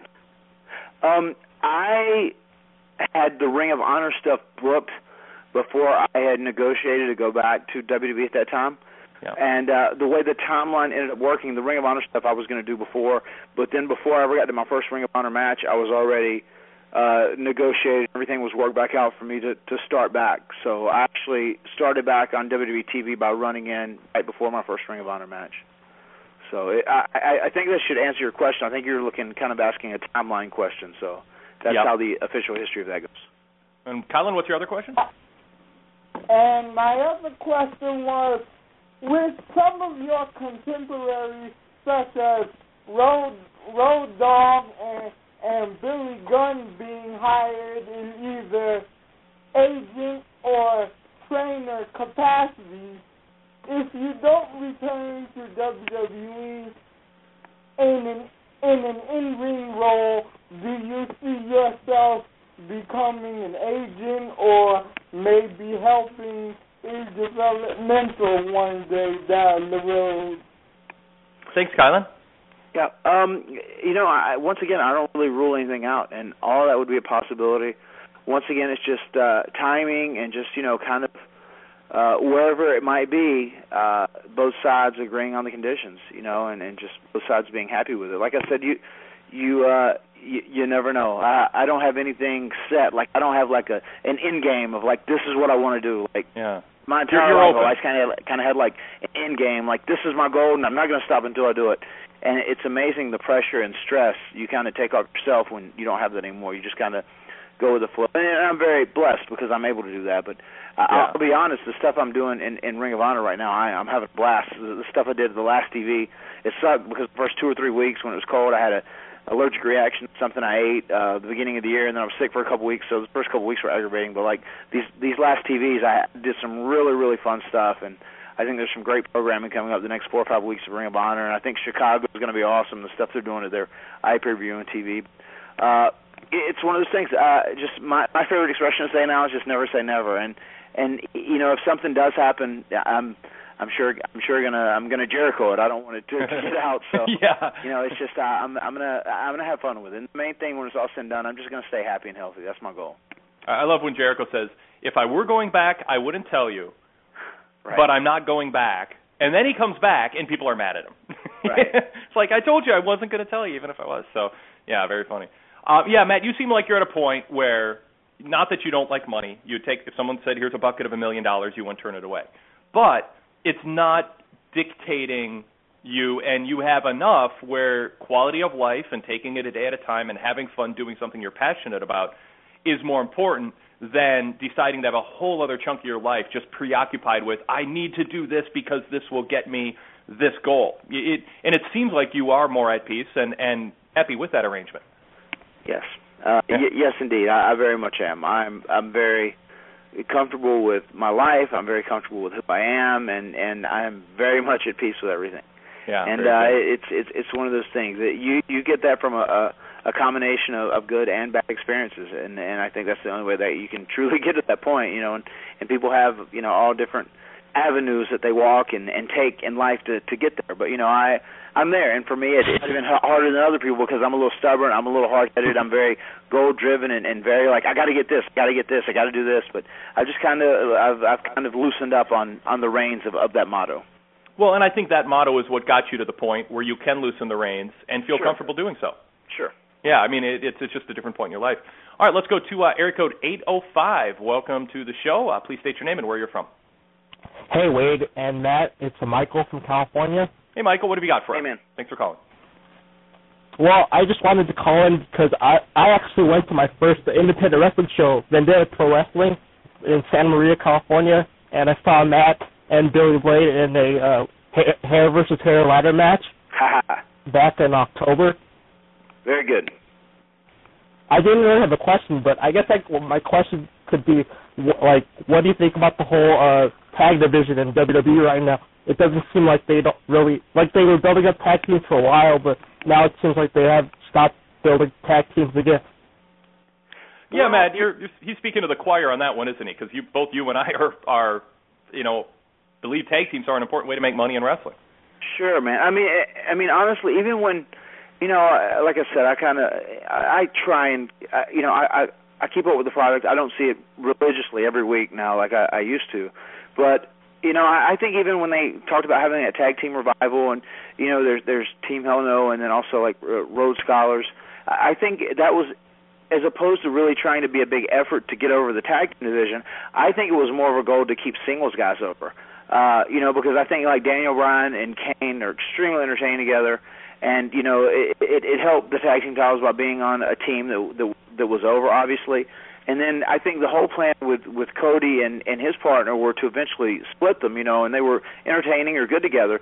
But I think when it's when it's all said and done, you have to look at your true tag teams like you know the Usos or you know the uh Primo and Epico, those guys. I mean, th- those guys are just kind of like off the radar, and that that's what you know I hate to see because I think these guys that are legitimate tag teams that you know legitimately try and you know come off as one unit, not as two individual characters. Those are the guys that are kind of being you know shoved under the rug, and and to me, like I think until you get your main event scene fixed and and you're not worried about selling WrestleMania and you're not worried about your top star being red hot and and doing great box offices, I, I think tag team wrestling is going to kind of kind of fall down the you know the fall down as far as the level of importance is where it is from a booking standpoint. You know, so I, I would like to see those guys. You know, I, I'd really like to see Usos. I'd like to see Primo and Epico, and there's primetime players. Those guys. You know, build build around those guys. Make the actual tag teams that are trying to come off as a unit together. Make those guys important and elevate those guys and, and give them an opportunity, as opposed to like sticking two singles guys together that kind of need a little extra boost, and you can mix them with your main event players or, whatever it may be to try and give them a rub, then eventually split them back off into singles again. So I uh, I think tag team wrestling can do very well if it's given the opportunity. But once again, you have to you have to take care of it. You just can't make it an afterthought in your booking and expect people to care about it because if you make it an afterthought from a booking standpoint, the fans are going to end up looking at it as an afterthought as well. Yeah, fans are perceptive. I mean, it just, they can tell if you're not into a talent, if you're not into a division, if you're just throwing something out there and it's not getting your attention. But I love I love tag team wrestling. The AWA was a tag team territory. World class championship wrestling I grew up watching also in syndication. That was Freebirds and Von Erichs, Devastation Incorporated, the Fantastics and Midnight Express, and then the NWA. And when I first started watching the WWF, one of the reasons, Matt, I became a big I, I, I stayed a fan during a time when maybe some fans stray is British Bulldogs against the Dream Team, uh, British Bulldogs against the Heart Foundation. Uh, then came Demolition and the and and the Brainbusters, and it was just on and on. It was such a rich. there's so many rich. too. And the Rockers came along with yeah, right around the time of the Brainbusters, and seeing those tag matches, I, I I'm continually frustrated by the promoters in power not d- dismissing it for whatever reason. It's not, you know, the McMahon family's not a huge fan of tag wrestling. Um, uh, TNA isn't super committed to it. They kind of come and go on that. It's just, it's disappointing because I think there is something about you when you put two guys together who maybe aren't going to be single stars or aren't ready to be single stars, and you put them together, sometimes that that whole is greater than the sum of the parts. And there's just so many different stories you can tell in tag wrestling. And I think with a three-hour Raw and two hours of SmackDown and one hour of main event for WWE, they're just not a good excuse to not have talent that you just look at and go, this this talent right now at this stage of their career are best in a tag team situation, and they can make money for us as heels or faces, and and and and add to our show. And it's a, it's a place where you can sneak in some athleticism and double team moves that I think people really enjoy watching. That that gets that's missing when tag divisions aren't pushed. So, Right. oh well, maybe someday. Um, exactly. You know, obviously coming from a, a tag team background, you know, I, I Yeah. more that. And obviously, the you know your era was another era that was a comeback for tag teams, but we just haven't really had a great tag team era since then. Um, uh, so a couple email questions here uh, before we wrap you up. know, uh, even before we get to that, one thing I wanted Yeah. to throw in there.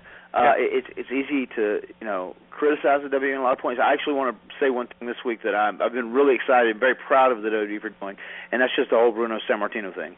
yeah. Uh, I I think that's uh, uh, amazing that uh, apparently it was Hunter, you know, that reached out to him and, Yeah. and tried to make things right. And and I think that is such an integral, important part of their history and once again building credibility with with their fans. Because if you want to have a Hall of Fame that is legitimately recognized, you you can't leave out the greatest champion of all time. You know, so for them to do that and and go out of their way, they kind of you know they they actually you know they they like kind of step down you know they usually they take the mentality of like no we're above that. If you don't want to be with us then we're above you but you know they kind of like step down and they they work things out and they and they made them right and and they're bringing Bruno in. Will it help them in the long run? Yes of course but I I think it was just the right business thing to do so I was very proud of them for doing that. And you know I think another step is going to be Macho Man. You know I don't know what the personal issues there but I think there's personal stuff and there's business. And I can say speaking from personal experience heat like heat and like conflict that just doesn't exist to me anymore especially if I'm running a business or I'm I'm doing business. So Yeah. I, I would like to see both those things happen. And and even too we've had conversations about this before I think WWE is trying to make a better overall effort to take better care of its performers you know I still think an off season would be uh, an extremely great thing you know or mandatory time off but I, I think they are doing a better job of of trying to make their company into what they they're claiming it is. Yep, No, I agree with you on that. I think those are that's, that's well said and, and very true. And I mean, it it took a lot for Bruno, um, and and it's not without controversy because he was someone who did say never, you know, and he was very very outspoken over the years. But it took a lot for him to uh, to to give in and and really do what I think a lot of fans who remember him uh, wanted. They wanted that historical completion, and and Bruno had turned down the Hall of Fame uh, for many, many years. And for WWE to be as persistent and respectful towards him, despite his denials over the years, um, show, that persistence and that they're paying him respect and, and telling him what he needed to hear about what the Hall of Fame is about and the changes that they've made in their company, it was enough to get him to come on. And, and I think a lot of fans who were Bruno fans are going to be happy that the Hall of Fame doesn't have that gaping hole there that just, I mean, the first two decades of that company was all about him. Mm-hmm. Now you can subscribe to our VIP podcast lineup within the Apple Podcast app using your Apple account. That's new as of March 2022. Just search PW Torch in your Apple Podcast app and you'll see the PW Torch Daily Cast logo show up. That's our free show that's been around forever. And also the PW Torch VIP podcast logo. There is a free show every week, so subscribe even if you don't plan to go VIP and get a sample of our VIP tier programming. But if you click subscribe, then you'll become a VIP member instantly with a three day free trial, after which your Apple account will be charged. So you don't need to take out your credit card, debit card, or go anywhere else. If you listen to our free shows on Apple Podcasts, you are five seconds away from being a VIP member with a three day free trial. So we invite you to check it out. That includes dozens of VIP shows throughout the week, including VIP versions of the Wade Keller Pro Wrestling post shows and podcasts and daily casts. All those episodes are presented to VIP members with ads and plugs removed, along with VIP exclusives like our post pay per view roundtables, the Wade Keller Hotline, The Fix with Todd and Wade, Everything with Rich and Wade, and many other VIP exclusive shows. Just search PW Torch within the Apple Podcasts app. All right, uh, an email question. I don't know what this means, Matt. Maybe you do. Um, hello, Matt. It's your pal Max Middleton Farrow. Does that ring a bell? Okay. All I recognize I recognize him from Twitter. Yes. If I if I really do dare to dream and eventually fulfill my lifelong dream of becoming a professional wrestler, would you give me the huge honor to team with you? How's that for being put on the spot? Uh, sure. If, if the circumstances are right and correct, uh, I I'd love to. Um, you know, I I joke a lot when I see younger guys, like especially when I'm doing a signing or whatever on you know shows, whatever it might be, and somebody's like, "Oh, I just want you to know I'm saving up, and as soon as I finish school, I'm going to wrestling school. I'm going to train, and if I get trained and I'm a wrestler, can I get in the ring with you?" I go, "Okay, well, if if that happens and all the circumstances work out, and you do, I will." But just remember, I'm getting old, so take it easy on me, kiddo. you know, so it, it, it's it's one of those things. That this uh, uh, Max is a, a great guy, uh, a huge supporter of mine and Reby's. We see him on Twitter all the time. So uh, yeah, if it if it works out, let's uh, team up and and you uh, you just uh, you you take up uh, pick up Jeff Slack and we'll be good to go. Very good. Let's uh, take one more phone call, and then we'll uh, sign off on the live show. Matt, if you have a few minutes to stick around, we can answer some more email questions for VIP members. Okay, I, I I've got my phone beeping, so uh, you're on the phone's time now, not mine. Oh, sure. Okay. all right. All right. Let's go to uh, 601 as the uh, final call today. 601. Thanks for holding. Please state your name and where you're from. Uh, this is Sergeant Kevin Rob from Chapter Mississippi. How y'all guys doing today? Uh, good, Kevin. What have you got for us? And be kind of quick. We're running out of time. Yeah, I know. Uh, Matt, uh, I kept hearing you talking about uh, the fans and the story being told.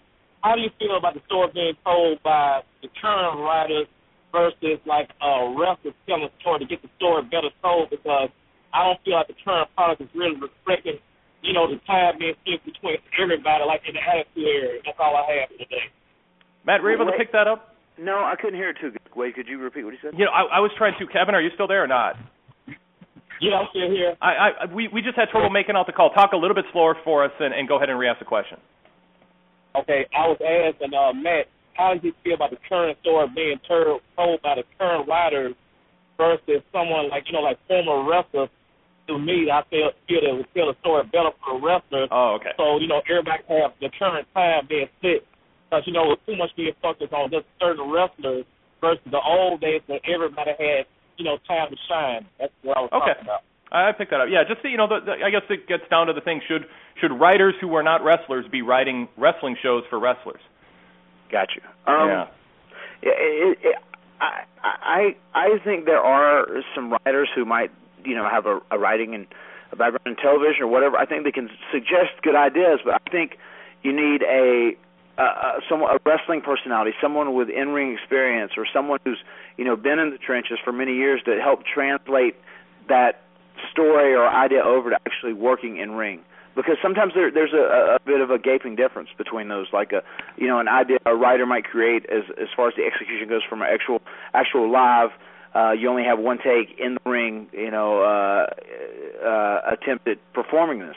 So I, I- I'm not against it, but you know, like once once again, what I said, I think you need people that do have wrestling experience, kind of being a liaison, you know, between the two, the actual wrestler that is being written for and the Hollywood writer.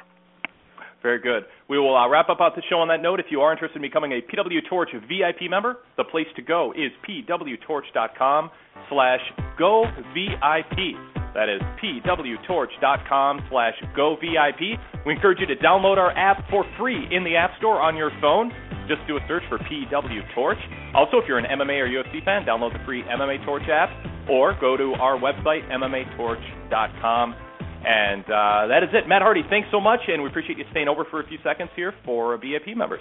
You got it. Thank you very much, everybody out there. MattHardyBrand.com. Get all the info up to date. Abs- absolutely. So we'll uh, now shift into the VIP After Show, and I'll uh, pick out a few select emails here as time allows. Okay. And uh, we'll go first. Uh, this is also from uh, Matt, uh, from Max. Um, He wants to know what are your thoughts on uh, Jeff Hardy, your brother, finally re-signing with Impact Wrestling. TNA making a big announcement about that yesterday on the uh, on Spike TV. Uh, yes, I, I've known about that for a little bit now, and uh, all I can say is kind of. Thank you uh, for I- using I- Blog Talk Radio. Hold on, Matt. Goodbye. Sorry about that. Go ahead. Uh, I, you know, I heard heard about that uh, a few days ago. Obviously, after it first happened, and uh, all I can say is that he's got a he- he's got a, a pretty amazing offer, especially with uh, trying to make the quality of your life good. I know he wants to spend a lot of time at home with his family, and like everything really worked out in his favor. So uh, so it, it it worked. I mean, he kind of got what he wanted, so good for him.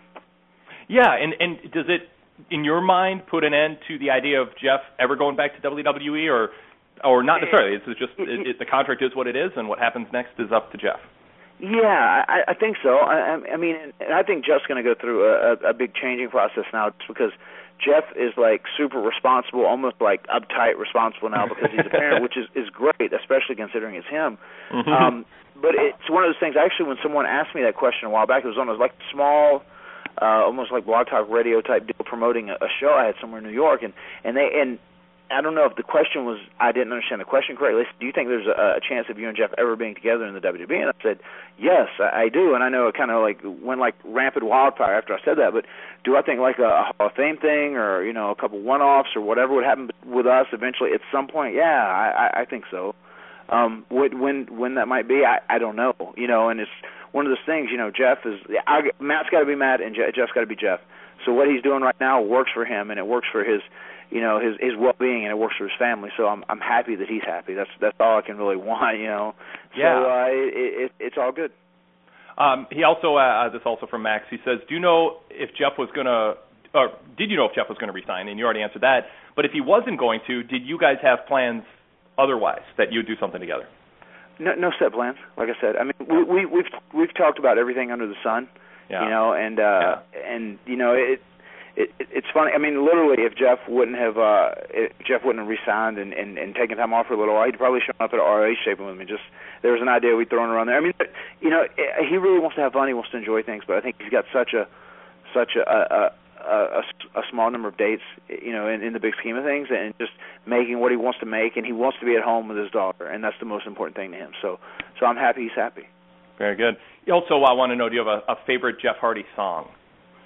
Um, no, I I I, I guess uh, Reptilian is kind of uh, one uh, the song that he kind of wrote and based off my TNA entrance music, and I guess that's one uh, that he recorded on the TNA track. But one of the things that uh, Jeff was doing while working with TNA, and they've been very supportive of something he's wanted to do forever. He's actually recording and, and going to put out a, a CD of his own original music. He's been working really hard doing that as well. So I think that was that was kind of part of the deal going forward. So Cool. Uh, Max says his favorite is Resurrected. Just to right on. finish that out. All right. Um, uh, this comes from Sean from California. Um, he wants to know: Are you the higher power leading aces and eights in TNA? uh, it's funny how often I get that. It's funny. Do you really? Okay. Uh, it's uh, it, it's it's really funny. Um, uh, uh, I, I'm not, but if I was, I wouldn't tell you. So There you I'll go. just- I knew that would be your I'll answer. leave it. I'll, I'll leave it like that. Uh, very good. Need an extra dose of positivity in your wrestling podcasts? Well, come join me, Alan Forel, over in the Pro Wrest Paradise at PW Torch VIP as we bask on the bright side of wrestling and focus on some of the great matches and shows from around the world, be it the US, Japan, Europe, or Mexico. There's always a place for wrestling's past in the Paradise too, and we've done fun historical shows such as the We Love Liger series, celebrating the glorious career of Jushin Thunder Liger, and our I Was There When shows, where a guest will join me to talk about a classic bout that they were in attendance for. We love variety, and you can expect lots of it at the Pro Wrest Paradise. Detailed PW Torch VIP subscription information and a list of all the VIP benefits is available at pwtorchvipinfo.com. And yes, all VIP podcasts are compatible with popular podcast apps on iPhone and Android devices, or you can stream them directly from our ad free VIP mobile site. See you in the paradise!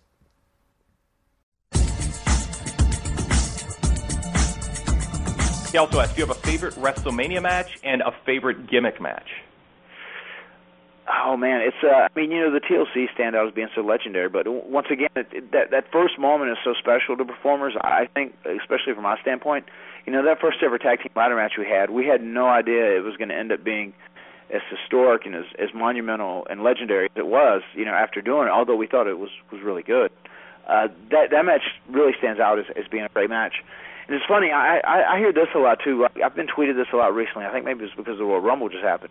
People said, "Oh, if I watch table matches on TV, uh, they're nowhere near as good as the table match you and Jeff had versus the Dudleys at Royal Rumble 2000." They said, "Why don't they have table matches like that anymore?"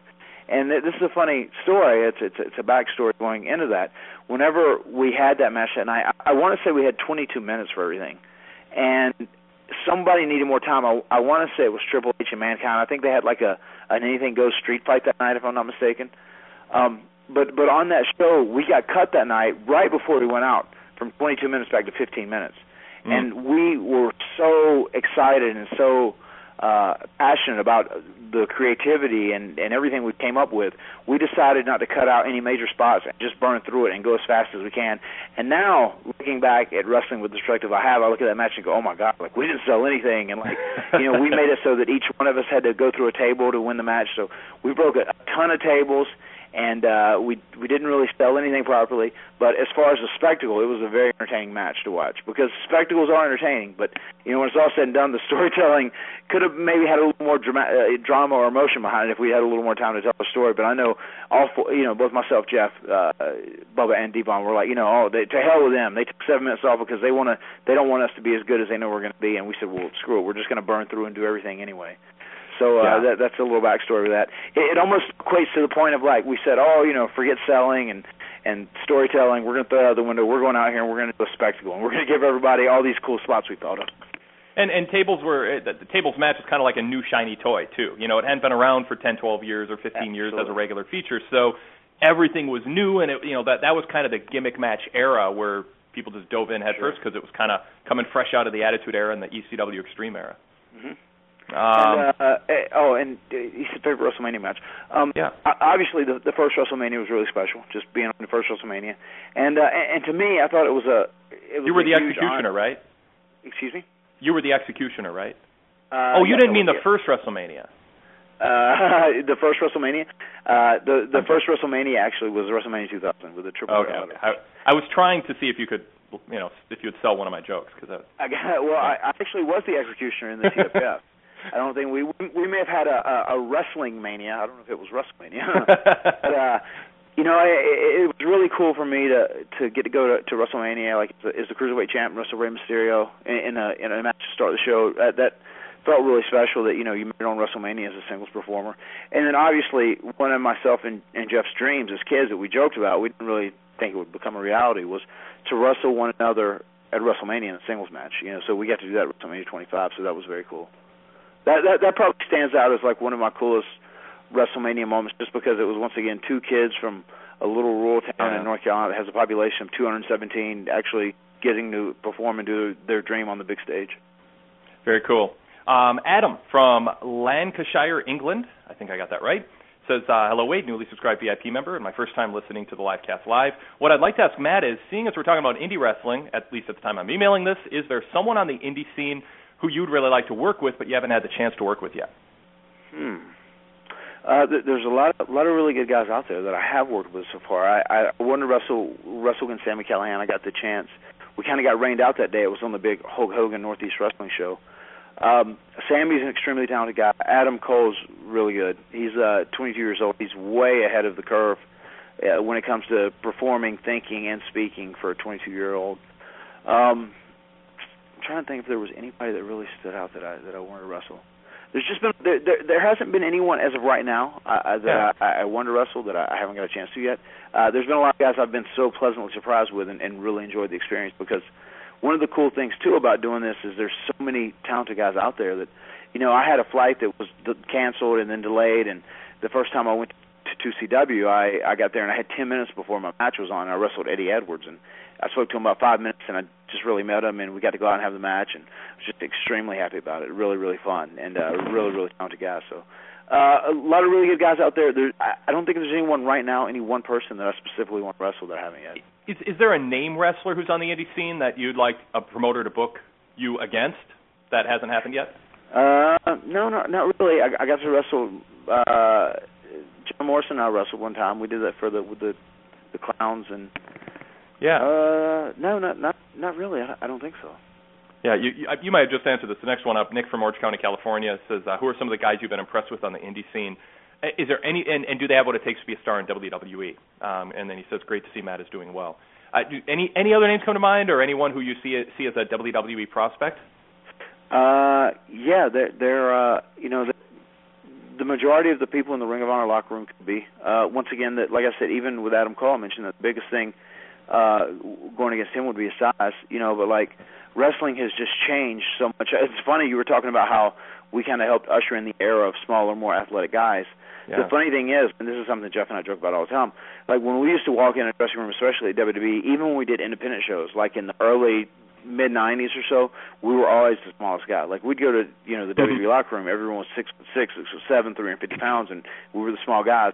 And now, like I walk around the Ring of Honor locker room, I'm the biggest guy in there. Yeah. What is going on here? Yep. You know what I mean? It's just the, the the the way the scale has changed so much because it went from like, you know, big monstrous men that were just kind of like lumbering around the ring, you know, just portraying these characters in the the kind of you know cartoon era, the the new generation cartoon era before that rock and wrestling era or whatever. But you know th- those guys just kind of faded away, and like the wrestling fans got smarter once the Attitude Era and you know everything happened during the you know the Monday Night War era. You know, and, and fans like wanted a more sophisticated, more athletic product, you know, and, and more entertaining matches. So just over time, it's kind of the size is, is changed and kind of went down. You can see that a lot in, in WWE currently. I, I just I just read an interview Hulk Hogan did. I don't know if maybe it's from your site. I, I don't know. I don't remember what site it was from. But uh, he did something over in the UK, and he said, "Let's admit the wrestling landscape's changed a lot." He said, "Back in my day, these guys would have been bagging groceries. You know, the guys Yeah. that are the, the main players on the shows now. You know, but uh, that that's how wrestling has changed a lot. But the thing is too, like when the older guys that say like, well, these big guys or the monster guys, you know, that you know made wrestling so great in the '80s. Like I would dare them to to go out and have a match, even in their youth, in their prime, in front of the wrestling audience today, and see how they reacted. You know, because it's just Yeah. the audience has changed, it's evolved a lot. Good and- point. And, no, it's a really good point. I mean, we're even seeing that with clips of Bruno Sammartino as champion. You know, that different wrestlers are main eventers in their era for a reason, and it doesn't necessarily translate 10 or 20 years earlier. T- or in today's top, CM Punk might not be a main eventer in 20 years. And, Maybe you know, Rock wouldn't be a main eventer in 20 years. Who knows? You know, I mean, it things- just wrestling things- changes things, enough. Things change, things evolve, and, and you Yeah. never know which direction's going next. Like once again, if another wrestling boom happens, I guarantee it'll be something that is kind of stumbled upon, and Yeah. and there's really no way to predict or tell. They've tried to do that for so long, but that really really doesn't happen. It's That's what's like been the- frustrating the about TNA. Change, the fads change, the trends change, and then at some point you just have kind of all the right combinations kind of fall in order. So The next big thing rarely resembles the last big thing. You know, and, Oh. and exactly. Yeah. Uh, Simon says on May 6, 2002, in Hartford, Connecticut, Mr. Perfect wrestled his final ever WWF match against Matt in a singles bout. Quite an honor, in my opinion. I just wanted to ask Matt what his memories of the match were and to find out if he was a fan of Curt's back when he was getting into the industry. I was a huge fan of Curt's, and that, that was a huge honor to get to wrestle him. We'd Yeah. actually wrestled him in some tags, and I was getting ready to. I was going to wrestle him in a singles. And uh, a funny story about that, like Curt was always really, really nice to myself and Jeff. Like, we were very easygoing in those days, anyway. Uh, you know, and he was always nice to us, and, and I think he appreciated the stuff we'd done, especially like with the, you know, ladder matches, TLC matches, probably the chances we took. You know, because he, he was a hard worker and obviously put a lot of passion in, in his wrestling ability and his, you know, his athleticism. But uh, he, we just got back from the flight from hell at that point, and he'd had a, I guess he, you know, he had heat or he was in trouble for some of his acts on the flight from hell or whatever. And whenever we got there the night, it was very odd, and, and never, it, we never heard this really. Like when the agent came to us and said, "All right, well tonight, you know, we have Matt, you're wrestling, you know, Curt Hennig in in the ring, and and what we want, we want Matt over Strong. I, I may have been like the European champion then. I, I don't know. I, he said we want Matt over Strong at this point. He said, you know, we want you to hit your leg drop and then do the twist of fate, you know, back to back, and then beat him. And then I remember Curt's like, okay, sounds good to me. And then hmm. like, you know, when, when the guy walked off, and Curt said, hey, hey Matt, he said, you know what? He said, I got a little bit of heat here. He said, so I'm going to show them. Yeah, they they think that stuff. They're going to have you beat me with two moves like it's going to be a strong win. We're going to make it really strong. Give me something you do really good. I want you to do something you do really good. Do the comeback. Do something you do really good. Hit me with that side effect move. Then do the leg drop. Then do the twist of fate. He said, if they want to do two and beat me, he said, I'll do four and beat me. you know, and it was it, it was it was real. His just his attitude was great the whole while. He was just it was such an honor to work with him. I was so upset that he never, you know, like when Hogan won the Royal Rumble, where it came down to him, those two guys. It was like I kind of caught on to Hogan's act by that time. I, I wanted Curt Hennig to win it, and I wanted Curt Hennig to win the world title, you know, and he didn't. I remember even getting have that conversation with him, but uh, he, he was a cool guy, and I definitely that stands out to me very much because it was one of those chances I got to wrestle someone I kind of, you know, grew up like being a fan of.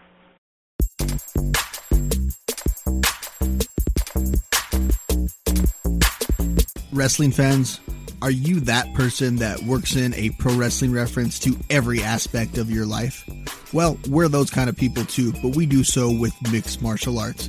I'm Robert Vallejos, host of MMA Talk for Pro Wrestling Fans, every Monday on PW Torch's Daily Cast lineup.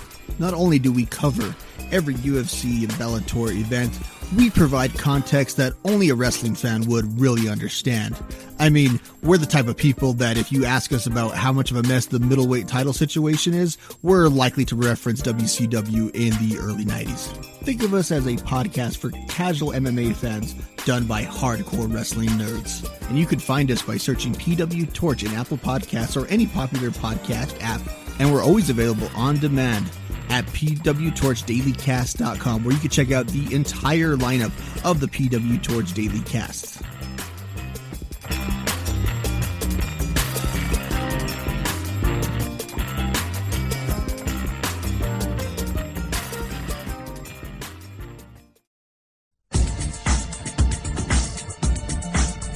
A question along the same lines. Uh, VIP member uh, Nathan says, uh, if you could choose one tag team from any era that you and Jeff never got a chance to compete against to have a match with, who would they be and why?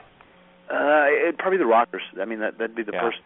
You know, th- those guys. We were just fans of those guys, uh, and we, we dug their style. Uh, and we really like their in-ring work. You know, and, and just how they wrestled such an, an exciting style. Uh, the the Freebirds were another team we were both fans of. You know, like the Michael Hayes, Jimmy Garvin team from like the NWA. You know, into the WCW era. You know, I did, dug those guys and you know, we were very lucky we got to wrestle the Road Warriors, even though they were kind of, you know, past their prime, at that time. You know, we we got to do that. So, I, I would probably say the Rockers. Would that'd probably be who who Jeff would say as well. Very good. And my uh, last question for you on email comes from Xavier, who says I was watching my collection of WWF tapes in 1999, and I saw your first tag team win against the Acolytes, and then shortly after you lost to them. How did you feel? How uh, how did you feel, and how did wrestlers feel back then about the multiple title changes? Uh, so that's his first question. Okay, I, mean, I, I I felt very honored when we when we won the titles. Uh, I I didn't feel like we deserved them, and at that time we definitely were far from being the the best tag team in the WWE. I, I think the titles were were given to Jeff and I to help us, obviously, because we'd kind of been repackaged. They put us with Michael Hayes, and, and they saw potential in us. And I think the whole point of, of giving us the championship was to give us credibility in the fans' eyes. Like, wow, these Hardy Boys can can be good. They can go. So we're both very honored that happened. You know, if it would have if, we'd only had the titles for a week, we would have been really flattered and and and you know lived a dream. You know, we held them a month. It'd been nice to hold them longer, sure, but you know, once again, the the titles helped us out a lot more than we helped the titles out. I think when you fast forward a year or so down the road, when we won the title back from Edge and Christian in the cage match at Unforgiven in in, in Philadelphia, we were deserving of the titles at that time, and and I think you know the team of the Hardys were so established and over that time that was after the you know the the first ever ladder match, after the triple threat uh, ladder match, that was after the first TLC match. I think actually we helped the titles at that time. You know, the first time around, Yeah. uh, the titles just helped us. So it, it was given to us, I think, to, to build us credibility. So it was a, it was a huge uh, it was a huge honor to be able to, to be the the champions at that point. And that, you bring up a good point because titles can make a wrestler only because another wrestler made the title, and and part of part of the value of the title and not treating it as Vince Russo infamously called it, it's just a prop, and and looking at it as more than that. And the way CM Punk talks about it and carries it is an example. The way Robert Roode did on his long title reign shows that they're the champions who treat their title as being very important and that belt as being precious metal and leather and I mean just like I mean, the way Ric Flair, and you remember this, Matt, would hand the title over to the referee before a title defense, said so much about how much that belt meant to him. It was like a, a, a mother handing over a newborn child. It was like, I, I hope to see this again. Um, that the title itself can have value that can help make your next star if you treat the title with respect. Yeah, it it it, it really does, and it's nice to see like longer title runs. It's nice to see the the title being the most important thing. Yeah. You know, I I see why Vince Russo had some some cutting edge or innovative ideas, and and and why he was a good idea guy. But I know there are some things I've heard Vince Russo say or, or do or, or ways he believed that I just completely disagree with. That I Yeah. just don't think work for wrestling.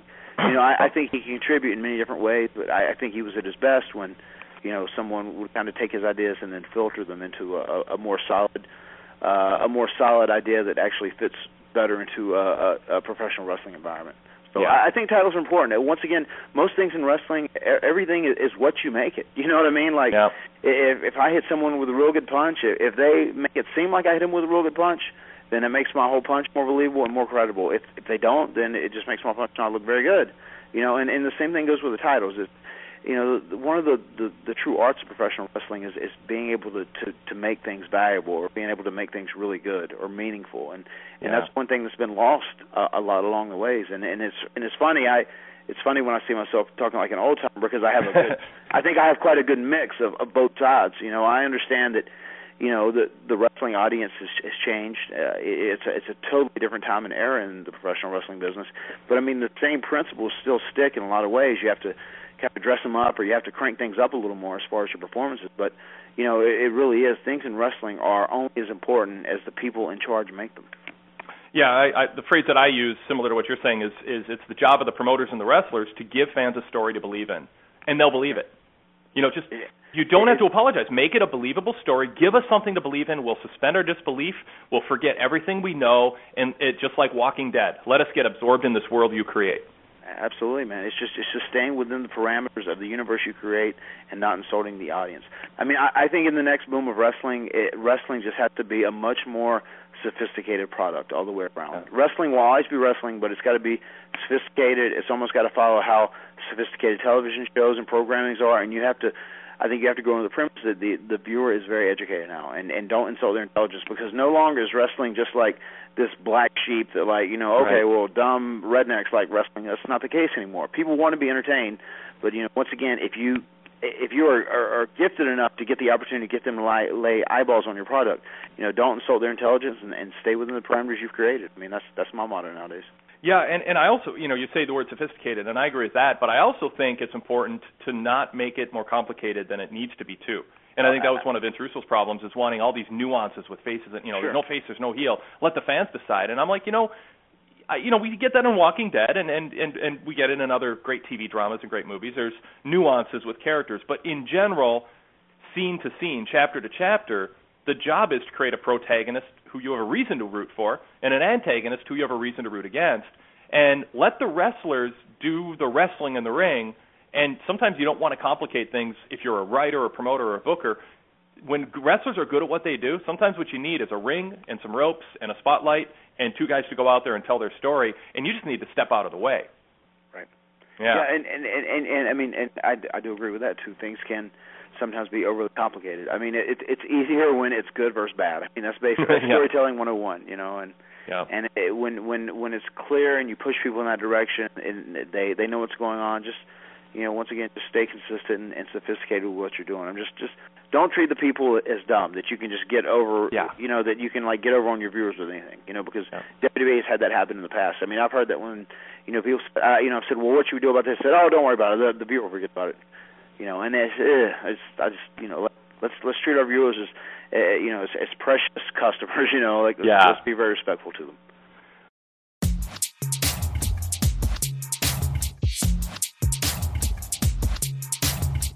Hey guys, it's Mike McMahon from the All Elite After Show.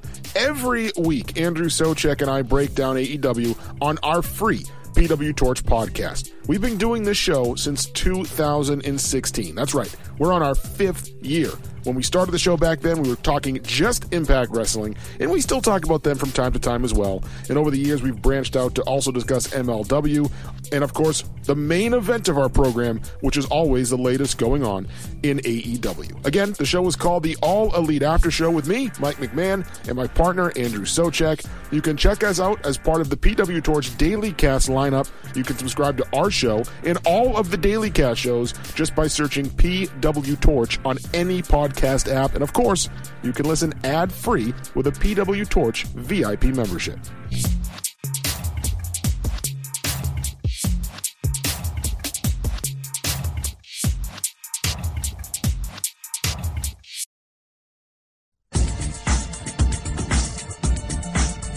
All right, if your battery holds up, I have four short answer questions I wrote down during the show that are all over the place uh, regarding other topics we talked about, but they're pretty short answers. One, um, ROH fans, how are they different than you expected, and how are they different than the last time you visited?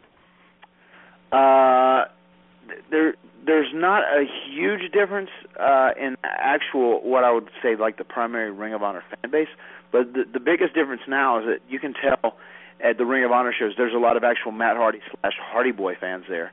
Yeah. So you know that when I came out in New York, it was such an educated audience, and and the the Ring of Honor fan base filled up that place. So it, it was awesome there because like as soon as I came out, regardless if I did the right thing, if I had a five star match, I mean they were going to boo me because that's what they decided they wanted to do. So so that was a lot of fun. That that's actually one of the funnest crowds I've ever wrestled in front of that Hammerstein Ballroom, and I mean it was so exciting for Adam Cole, you know, and I'm sure too like. uh I'm sure God he's so young, 22. I'm sure he grew up watching me as well. You know, doing silly ladder matches and TLC matches, but just to get that reaction, have that kind of crowd support behind him by someone who was on TV, and it just it just just worked out right. And and I think you know from from that point on, I think even going out and having a, a, a pretty good match there, I think a lot of the Ring of Honor fan base said, okay, well you know you know Matt's working really hard here, or trying hard, and then you know following that, it's been like more of a mixed thing, almost like with a John Cena thing. There's there's the diehard Ring of Honor fan base that regardless of how how good or how right I try to be. If I try to be a babyface, they're going to boo me. So it's like Uh-huh. it's fun. I can kind of dress up being an arrogant babyface, like saying the things in reality you shouldn't be bragging about or whatever. And then you know, there's kind of the loyal Matt Hardy fans. They're still going to cheer Matt Hardy regardless because they just remember the the Matt Hardy they've met before at you know an appearance in you know Des Moines, Iowa, and they you know they they love me and I was nice to them and I was good to them and they're going to support me regardless through anything. So Right. it's awesome how there's there's that mix. I think before when I did Ring of Honor, I came in and they were excited because I was in this heat of this big angle, and then they knew I was going back to WWE. As uh, you know, each show they turned against me a little more, which was cool. This time, I think around in Ring of Honor, they're kind of turning for me a little more. Each time they're supporting me a, a little more, and I think they're kind of being entertained by the the the the the, the icon act or whatever they have me doing now. You know, so And they don't think you're just there for a cup of coffee on your way somewhere else necessarily. That you might, yeah. you know, stick around and, and. and it and it is man it was fun at Ring of Honor you know I sat back with you know some of the guys after the last TV like I actually was riding with with with Hunter Delirious who's the you know who's obviously booking the stuff now Yeah. and, and doing a lot of the stuff. You know we sat back and talked about the show and and stories and different stuff. And you know I got a chance to work with Kevin Steen. Somebody's got a great mind on him. And they I mean they they have a a, a really good locker room overall. And I just it was fun to put in you know input to to their shows and what they're doing. And I, I don't know maybe you know it gives them a little different viewpoint where they could think of something differently. But I, I I've really in, enjoyed my experience there so far. I can't say enough good things about them Another uh, question I wrote down is, and I don't know if you can answer this, but who who is a typical indie promoter? You know, you described somebody earlier who was uh, independently wealthy, and like, is is there a typical indie promoter? Are there certain traits that define a lot of indie promoters, and what causes them to kind of become indie promoters? uh it, it, that that varies quite a bit um Yeah. I I mean, I I think an indie indie promoter first and foremost is going to be a wrestling fan. Yeah. I think some of those go a little further and go like, okay, well, I love wrestling, I'm a wrestling fan, but I want to make money. So they try and do things right, or they try and budget their shows the right way with you know like the the names they're going to bring in as opposed to you know the their homegrown guys, whatever it might be. And then you have some guys like the one guy I was telling you before who's like a wrestling fan, but at the same time he's like, well, I have enough money, I can pay Matt Hardy in. I can pay to bring Matt Hardy in, and I know at the end of the night he can give me the twist of fate when I'm managing the guys wrestling. You know what I mean? Right. Yeah. So so eh, it, there, there's there's a huge variation. I, I think the good ones that you know s- stick around. I, I think they're they're people who love wrestling, obviously, and they're they're people who want to make money and they want it to succeed and and they want to kind of make a difference in in in the wrestling universe because you know everyone I think initially when they first start and they're young and hungry they're like I want to you know put a promotion on the map that's going to like make wrestling good again you know and I think everyone kind of comes in with that you know, with that that notion, all that's a lot of people. I see a lot of people get ahead of themselves. You know what I mean? Yeah. Like something new, and this is something I joke about with with Reby all the time. There's, you know, people who say like, oh well, we're thinking about getting this promotion. If we get TV, would you be cool with signing a contract? I'm like, you don't need to worry about contracts. You don't need to worry about. You need to worry about just putting on a good show. worry about a good show tonight, and then worry about your TV if it's there, whatever. Just like you're, you're trying to cross a bridge before the bridge has ever existed. You know, Yeah. So uh, it, it, it varies a lot. It, it, it's different, but there, there are some there are some good guys out there. Um, are you concerned about the head trauma that you have endured in your career, given what we keep learning, seems like every month uh, as new discoveries are made, or are you pretty comfortable with the type of uh, bumps you've taken and, and the blows to the head that maybe you'll escape long-term ramifications? Um, well, I'm I'm very aware of just what all I've put my body through, and it's been a lot, you know. And uh, I've just probably the last year, and there, there's been a lot of things I've done just to try and take care of me. I really haven't been living and training like a professional wrestler as opposed to just like living and training like a regular human being.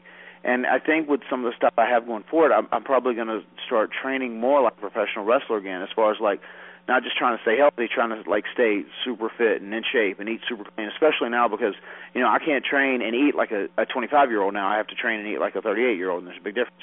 Yeah. Um, but yeah, I, I'm aware of this stuff, you know, and and uh, I, I, I try and do do things and, and be proactive already, so that you know I'm not walking with a walker, and you know I'm not going to have multiple back and hip surgeries, and and, and you know I, I might still because you know I, I have already done what I'm going to do, and a lot of that damage is irreversible.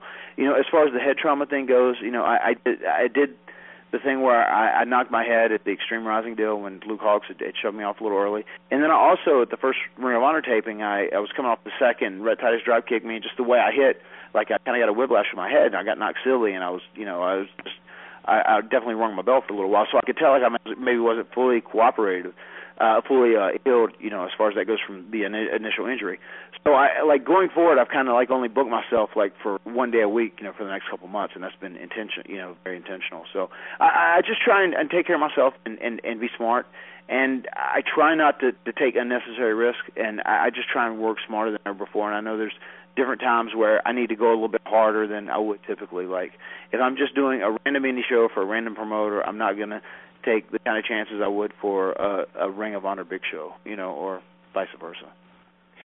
Support us on Patreon starting at $4.99. Get these shows ad free and bonus VIP content. That's $4.99 on Patreon. Patreon.com slash PWTorchVIP. That's patreon.com slash PWTorchVIP. That is the quickest, cheapest, and easiest way to support us and enjoy these shows with a streamlined listening experience. The Wade Keller post shows, podcasts, and the PW Torch daily casts, plus some random VIP bonus content. Yeah, yeah, uh, that's good. I mean, you're right. What's done is done, and now it's a matter of, you know, managing anything that might have been an issue and hoping anything that, you know, might have been bad wear and tear in your body ends up not manifesting just by taking really good care of yourself from now on. I mean, it's just yeah, it's one of those things that it puts a little dark cloud over a lot of the crazy ass bumps that that wrestlers took 10 years ago. When when you think about the price, a lot of a lot of them in that those matches are pay, are going to be paying. Same thing with just watching the NFL. You know, it's just it's something I I think more and more fans and viewers Yeah. are going to become aware of that, and I think they'll be more fair with their expectations of what they want you to go through for them, and and appreciate the things maybe that don't do long term damage. Yeah, I, I mean, you know, that's that's that's one of the things too that like you know it's it's hard for people to understand like you know why don't you know why didn't so and so go to WWE you know well because they we want you to work you know four days a week every week of the year you know and Yeah. and they do international tours too and that's hard and just for uh, a regular body especially once you get older it's just just hard to do that even you know with Jeff like you know Jeff was looking for the smart decision and I think that's what all his stuff was based upon you Yeah. know and and and I think when it was all said and done kind of knowing what he did I, I think he made a very smart decision. But it's it's one of the things it's hard for people to get that because you know they just know WWE that is pro wrestling to to most people. And it's like they go well why can't you do WWE why can't you do that you know don't don't wrestle for the ROH you know or don't wrestle for the TNA you know but it's they don't understand what it you know what it means to like take care of your body and be a real human being because they're just kind of used to seeing that larger than life superstar on a WWE programming you know Yeah, yeah, and and I think too it'll help with TNA. Well, a couple subjects, couple reactions to that. One, TNA going to uh, real arenas now instead of the Impact Zone, I think will give Jeff Hardy a chance when he is on Spike TV and people notice him there to be perceived as somebody who's in a major group. You know, I, I think I mean the Impact Zone was remarkably well designed for what it was and served its purpose for years for a promotion on a tight budget.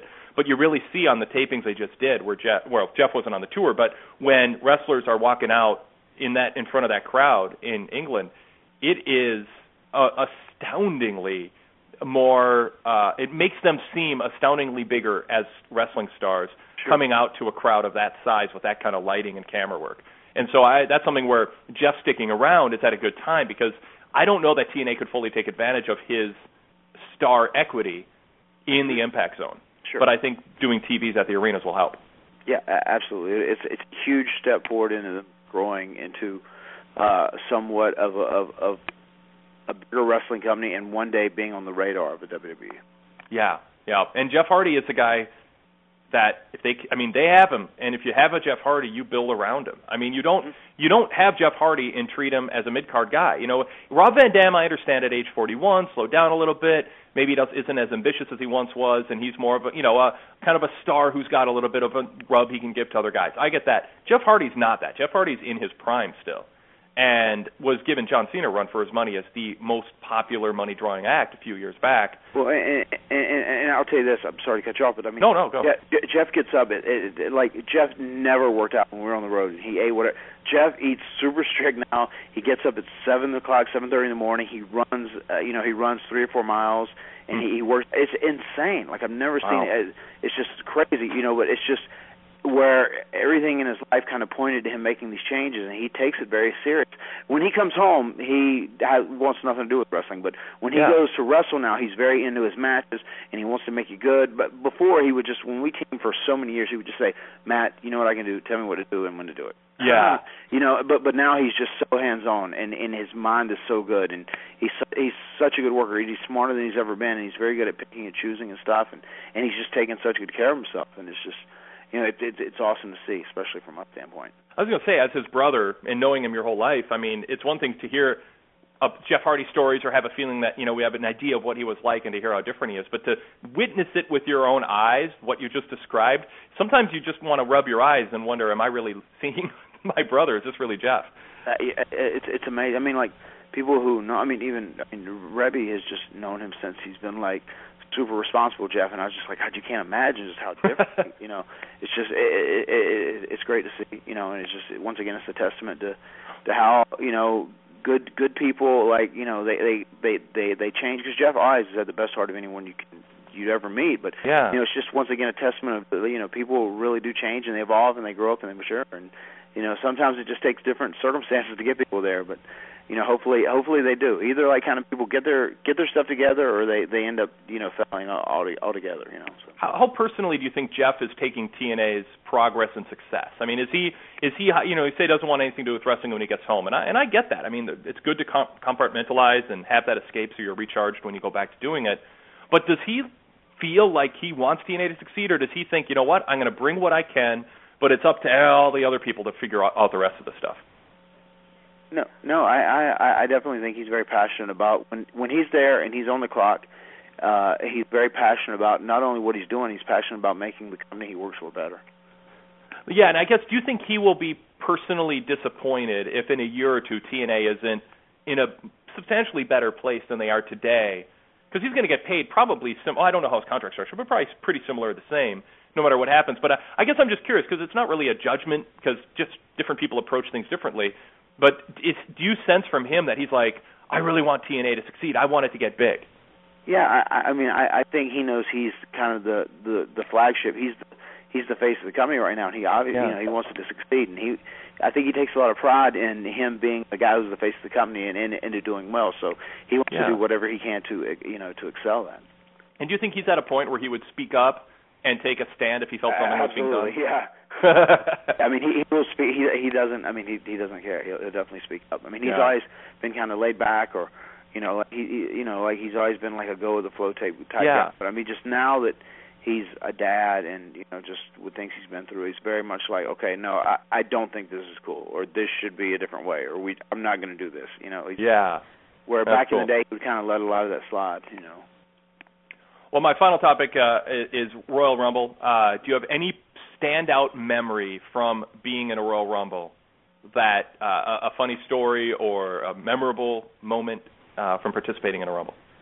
I mean, the first rumble I ever had was the one I, I came down that I when I just kind of started doing the uh the whole Matt Hardy version one Sensei Attitude thing, and I remember I had to fight to get Shannon Moore to, to for them to allow him to stay down ringside. But I had these cool ideas like, you know, where as as a heel I could you know I could be thrown over the top rope and I'm about to go, but he gets underneath me and he's using his feet to like push me up like a leg press and and then we had Jeff come in the ring and we got to square off and Shannon like tried to cover me so he didn't hit the swanton and he covered me but Jeff hit it anyway and like Shannon kept taking people's finishes throughout the match and I, I just felt like it was really entertaining and it was fun too because it was one of my longer runs in the Rumble. I was in there for almost 35, 40 minutes. I I, I don't know exactly, but for a long Yeah. time.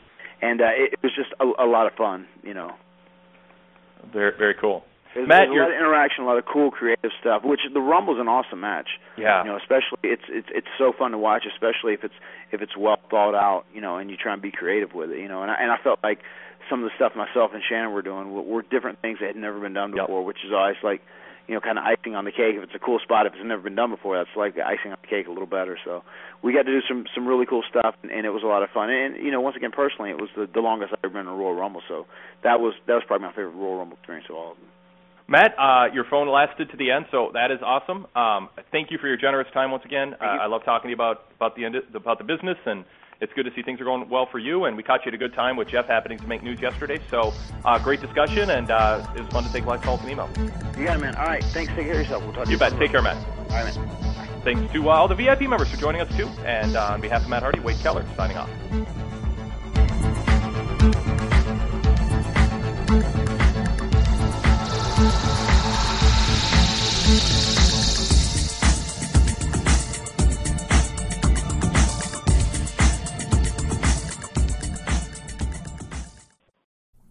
It is not too late to make a New Year's resolution, even if it's no longer the time when people are saying Happy New Year, especially if you're looking to get fit and have nutrient dense food that's going to give you energy without a bunch of sugar, salt, fat, and processed stuff that just doesn't serve your body well. And one way to do that is with home delivery of Factor chef prepared meals. Fuel up fast with ready to eat nutritious meals delivered straight to your door, leaving you time and energy to tackle everything on your to do list and you don't have to cook before you settle in to watch wrestling during the week. Achieve and maintain your 2023 goals with Factor. It is America's number one ready to eat meal kit. Start saving time, eating well, and living your best year yet. You've heard me talk about these before, I suspect, and I order Factor meals on my own, whether they sponsor the show or not. I'm a believer in these meals. Sometimes I'm just too busy to cook, even though I like to cook. But I know when I'm eating good food, and it's so nice knowing those factor meals are in the refrigerator, fresh, never frozen, with whole food, healthy ingredients, ready to be microwaved in just over two minutes, and I'm eating.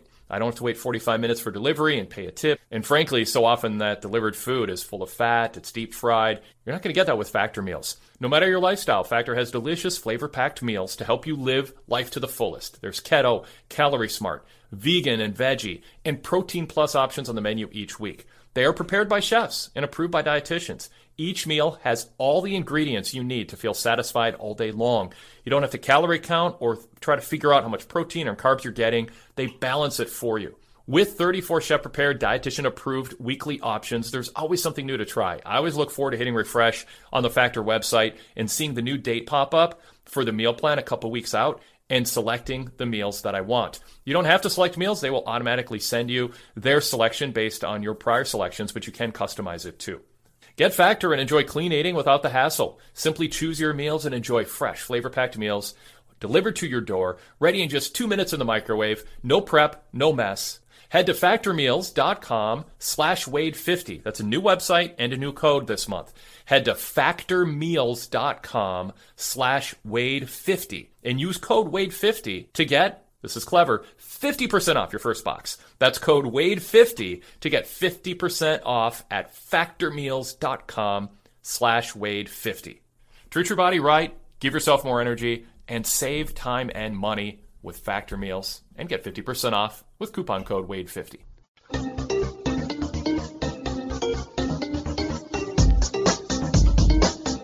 Aloha, Torch Faithful. This is Kelly Wells, host of PWT Talks NXT. Every Thursday, you can hear me and my gang of idiots, Tom Stout, who shares thoughts from the live tapings, and Torch recapper Nate Lindberg, as well as a rotating cast of guests, cover the matches and events in NXT live on USA Network. Search PW Torch in Apple Podcasts or your podcast app to subscribe, or listen on demand and see the entire PW Torch Daily Cast schedule at pwtorchdailycast.com. Cheers! With some podcast memberships, there's a complicated system of having to enter a username and password in advanced settings, and it works on some apps but not others. That's not the case with PW Torch VIP membership. We now have a slick setup where you're a single click away when you go VIP from having your podcast feed automatically generated on Apple Podcasts. All you need is an authorized VIP membership as soon as you sign up on our express sign up form, which takes about a minute. You'll get a link and you click on it and it opens Apple Podcasts and subscribes. No entering anything, no advanced settings. You can also subscribe on more podcast apps than ever other than Apple Podcasts, including BeyondPod and DoggCatcher on Android and many others on iPhones and iOS. So VIP membership, it's more convenient than you realize. Get all the benefits of VIP membership, all the VIP exclusive podcasts, and these shows with the ads and plugs removed with a VIP membership. pwtorch.com slash go VIP. It's quick, it's easy, it's convenient, and we think it's worth it. pwtorch.com slash go VIP. Anytime you're watching WWE Raw or SmackDown or AEW Dynamite in particular, send us an email if you've got thoughts on the show or a topic you want us to address or a question for us. Wade Keller Podcast at pwtorch.com. Wade Keller Podcast at pwtorch.com. If there's anything else going on in pro wrestling that you want us to address on our main podcast during our mailbag segments, that same email applies. Wade Keller Podcast at pwtorch.com. We invite that interaction. Let us know what you think of what we're saying and let us know what you want us to talk about and ask us specific questions. Wade Keller Podcast at pwtorch.com. As many of you know, I like my food analogies when it comes to pro wrestling. Don't ask me how I make it work, but I think I do some of the time. I, I really actually am into food. I like uh, nutrient dense food. I think about what I eat. I think about what I put in my body. I think I make good choices and I have good energy and I maintain my weight well. And part of that is whole foods and nutrient density. But that's not always possible when you're in a rush or when you don't want to order out and spend the money on the tip and waiting for the driver to show up. And a lot of us don't always have time to cook. Some people just don't like to cook. And that's where factors, fresh, never frozen meals come into play. I have regularly ordered those on my own. I found that I like to have a supply of factor meals always on hand. It takes about two minutes to heat and eat. Factor's fresh, never frozen meals make it easy to fuel up fast. Savor the harvest season with Factor's Pumpkin Feast for Two, featuring fall's most craved flavor, pumpkin. This ready-to-eat bundle helps you make the most of autumn with a full spread that feeds two. It might make for a good fall date night. Factor's rotating meals have ton of fall options every week too. You can add your seasonal favorites like three bean vegan chili, one of my favorites, or Tuscan tomato chicken, or many other options on their menu, which changes every week. In fact, Factor offers 30 plus meals per week and 36 plus add-on options like smoothies, juices, snacks, and more to keep me going no matter what's on the schedule. If you need more protein, you can now add protein to select vegan and veggie meals to pack an additional boost in every bite. If you're trying to work out or just increase your protein content, Factor makes that easy. And Factor, as I noted, is cheaper and quicker than takeout. Seriously, thanks to their commitment to ingredients with integrity, you can actually feel good about what you're eating every day, and it tastes great. They don't add a bunch of extra salt and artificial ingredients to try to fake it. They use real whole food, and you'll taste it.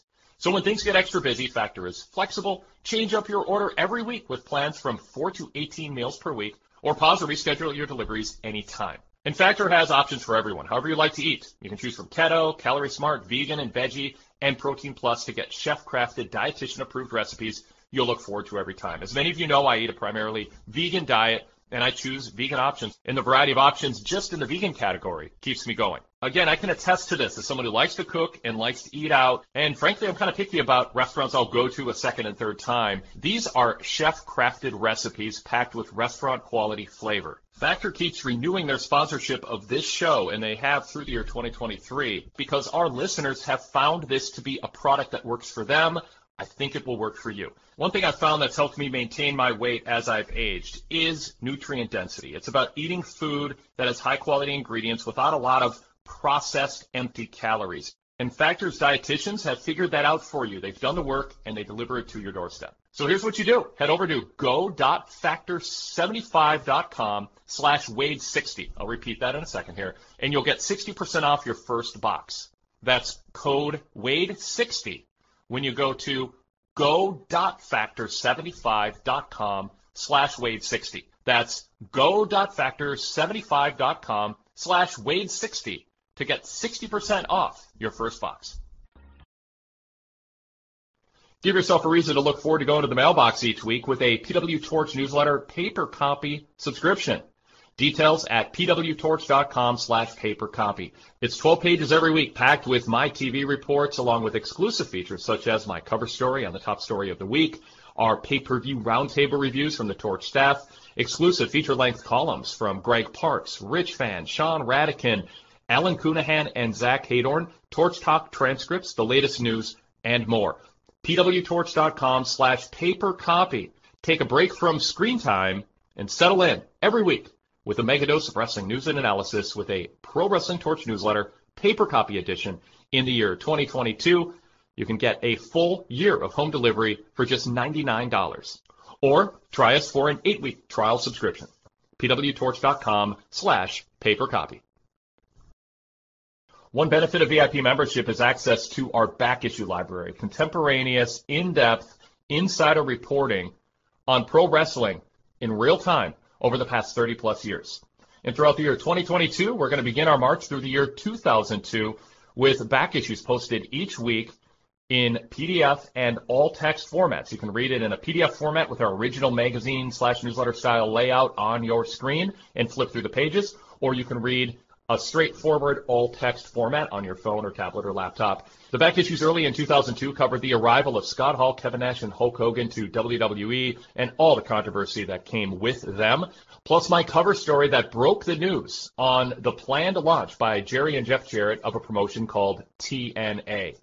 Also, the early 2002 features are 2001 year in review features, including ranking pro wrestling's most influential power brokers and our Torch year-end awards, the year in quotes, and the top 50 stories ranked in order from the year 2001. So go VIP and dive into our back issues. We have most of our back issues available as soon as you sign up with new back issues week by week from the year 2002, one at a time throughout the year 2022. pwtorch.com slash go VIP.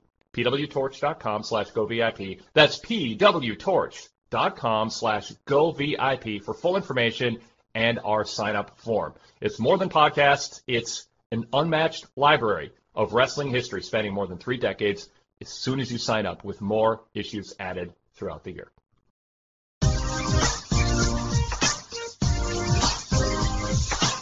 Every Sunday night, catch Wrestling Night in America on PWTorchDailyCast.com, hosted by me, PW Torch columnist Greg Parks. Each week, I'll welcome a co-host from the Torch family to discuss the big shows in pro wrestling, taking your calls and emails.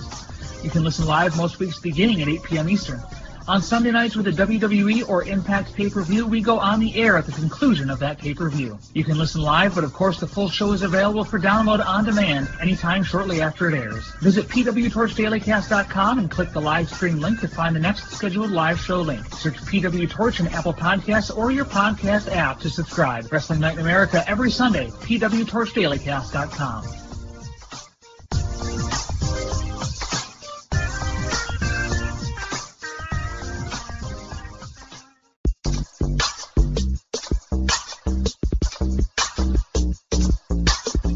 Wrestling fans, are you that person that works in a pro wrestling reference to every aspect of your life?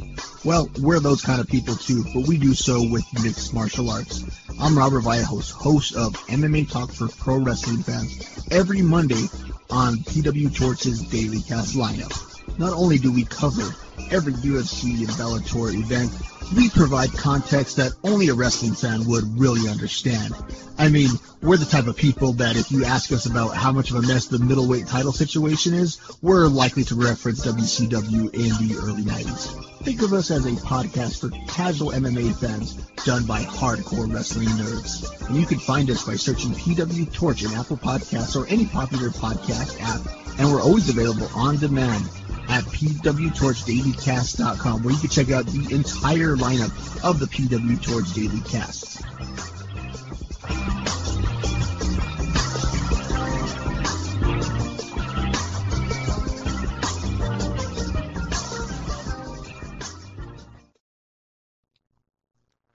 It's a new year, so why not treat yourself to a PW Torch VIP membership and get these shows with the ads and plugs removed and a ton of VIP exclusive audio shows such as the new Focus on AEW and Focus on WWE series that I record throughout the week, dedicated to a focused look at WWE news and a focused look at AEW news, along with commentary, analysis, and Q&A with VIP member listeners. Plus our post pay-per-view VIP exclusive roundtables and so much more. Plus over 35 years of archives of podcasts, radio shows, newsletters, articles. Check it out, pwtorch.com slash go govip. Tells you all about membership. So why not make 2022 the year that you enjoy all the benefits that come with a PW Torch VIP membership? Thanks for listening to our podcast. Did you know we also have a website? pwtorch.com. Daily news updates, editorials, and my live TV coverage covering Raw, Dynamite, and SmackDown, and my live pay-per-view coverage for WWE and AEW. Create a tab or bookmark, make it a daily stop. Visit us throughout the day, every day, to keep up on breaking news and more. That's pwtorch.com. One benefit of VIP membership is access to our back issue library, contemporaneous, in-depth, insider reporting on pro wrestling in real time over the past 30 plus years. And throughout the year 2022, we're going to begin our march through the year 2002 with back issues posted each week in PDF and all text formats. You can read it in a PDF format with our original magazine slash newsletter style layout on your screen and flip through the pages, or you can read a straightforward all text format on your phone or tablet or laptop. The back issues early in 2002 covered the arrival of Scott Hall, Kevin Nash, and Hulk Hogan to WWE and all the controversy that came with them. Plus my cover story that broke the news on the planned launch by Jerry and Jeff Jarrett of a promotion called TNA. Also, the early 2002 features are 2001 year in review features, including ranking pro wrestling's most influential power brokers and our Torch year end awards, the year in quotes, and the top 50 stories ranked in order from the year 2001. So go VIP and dive into our back issues. We have most of our back issues available as soon as you sign up with new back issues week by week from the year 2002, one at a time throughout the year 2022. pwtorch.com slash pwtorch.com slash go VIP. That's pwtorch.com slash go VIP for full information and our sign up form. It's more than podcasts. It's an unmatched library of wrestling history spanning more than three decades as soon as you sign up with more issues added throughout the year. Need an extra dose of positivity in your wrestling podcasts? Well, come join me, Alan4L, over in the Pro Wrest Paradise at PW Torch VIP as we bask on the bright side of wrestling and focus on some of the great matches and shows from around the world, be it the US, Japan, Europe, or Mexico. There's always a place for wrestling's past in the Paradise too, and we've done fun historical shows such as the We Love Liger series, celebrating the glorious career of Jushin Thunder Liger, and our I Was There When shows, where our guests will join me to talk about a classic bout that they were in attendance for. We love variety, and you can expect lots of it at the Pro Wrest Paradise. Detailed PW Torch VIP subscription information and a list of all the VIP benefits is available at pwtorchvipinfo.com. And yes, all VIP podcasts are compatible with popular podcast apps on iPhone and Android devices, or you can stream them directly from our ad-free VIP mobile site. See you in the paradise. You can support us on Patreon and get these shows with ads and plugs removed. The Wade Keller Pro Wrestling Podcast, Wade Keller Pro Wrestling Post Shows, and the PW Torch Daily Cast throughout the week with ads and plugs removed, plus a few bonus VIP shows throughout the month for just $4.99 a month. Check it out, patreon.com slash pwtorchvip. That's patreon.com slash pwtorchvip. And you can also upgrade to other tiers and receive even more benefits through Patreon. Anytime you're watching WWE Raw or SmackDown or AEW Dynamite in particular, send us an email if you've got thoughts on the show or a topic you want us to address or a question for us. Wade Keller Podcast at pwtorch.com. Wade Keller Podcast at pwtorch.com. If there's anything else going on in pro wrestling that you want us to address on our main podcast during our mailbag segments, that same email applies. Wade Keller Podcast at pwtorch.com. We invite that interaction. Let us know what you think of what we're saying and let us know what you want us to talk about and ask us specific questions. Wade Keller Podcast at pwtorch.com.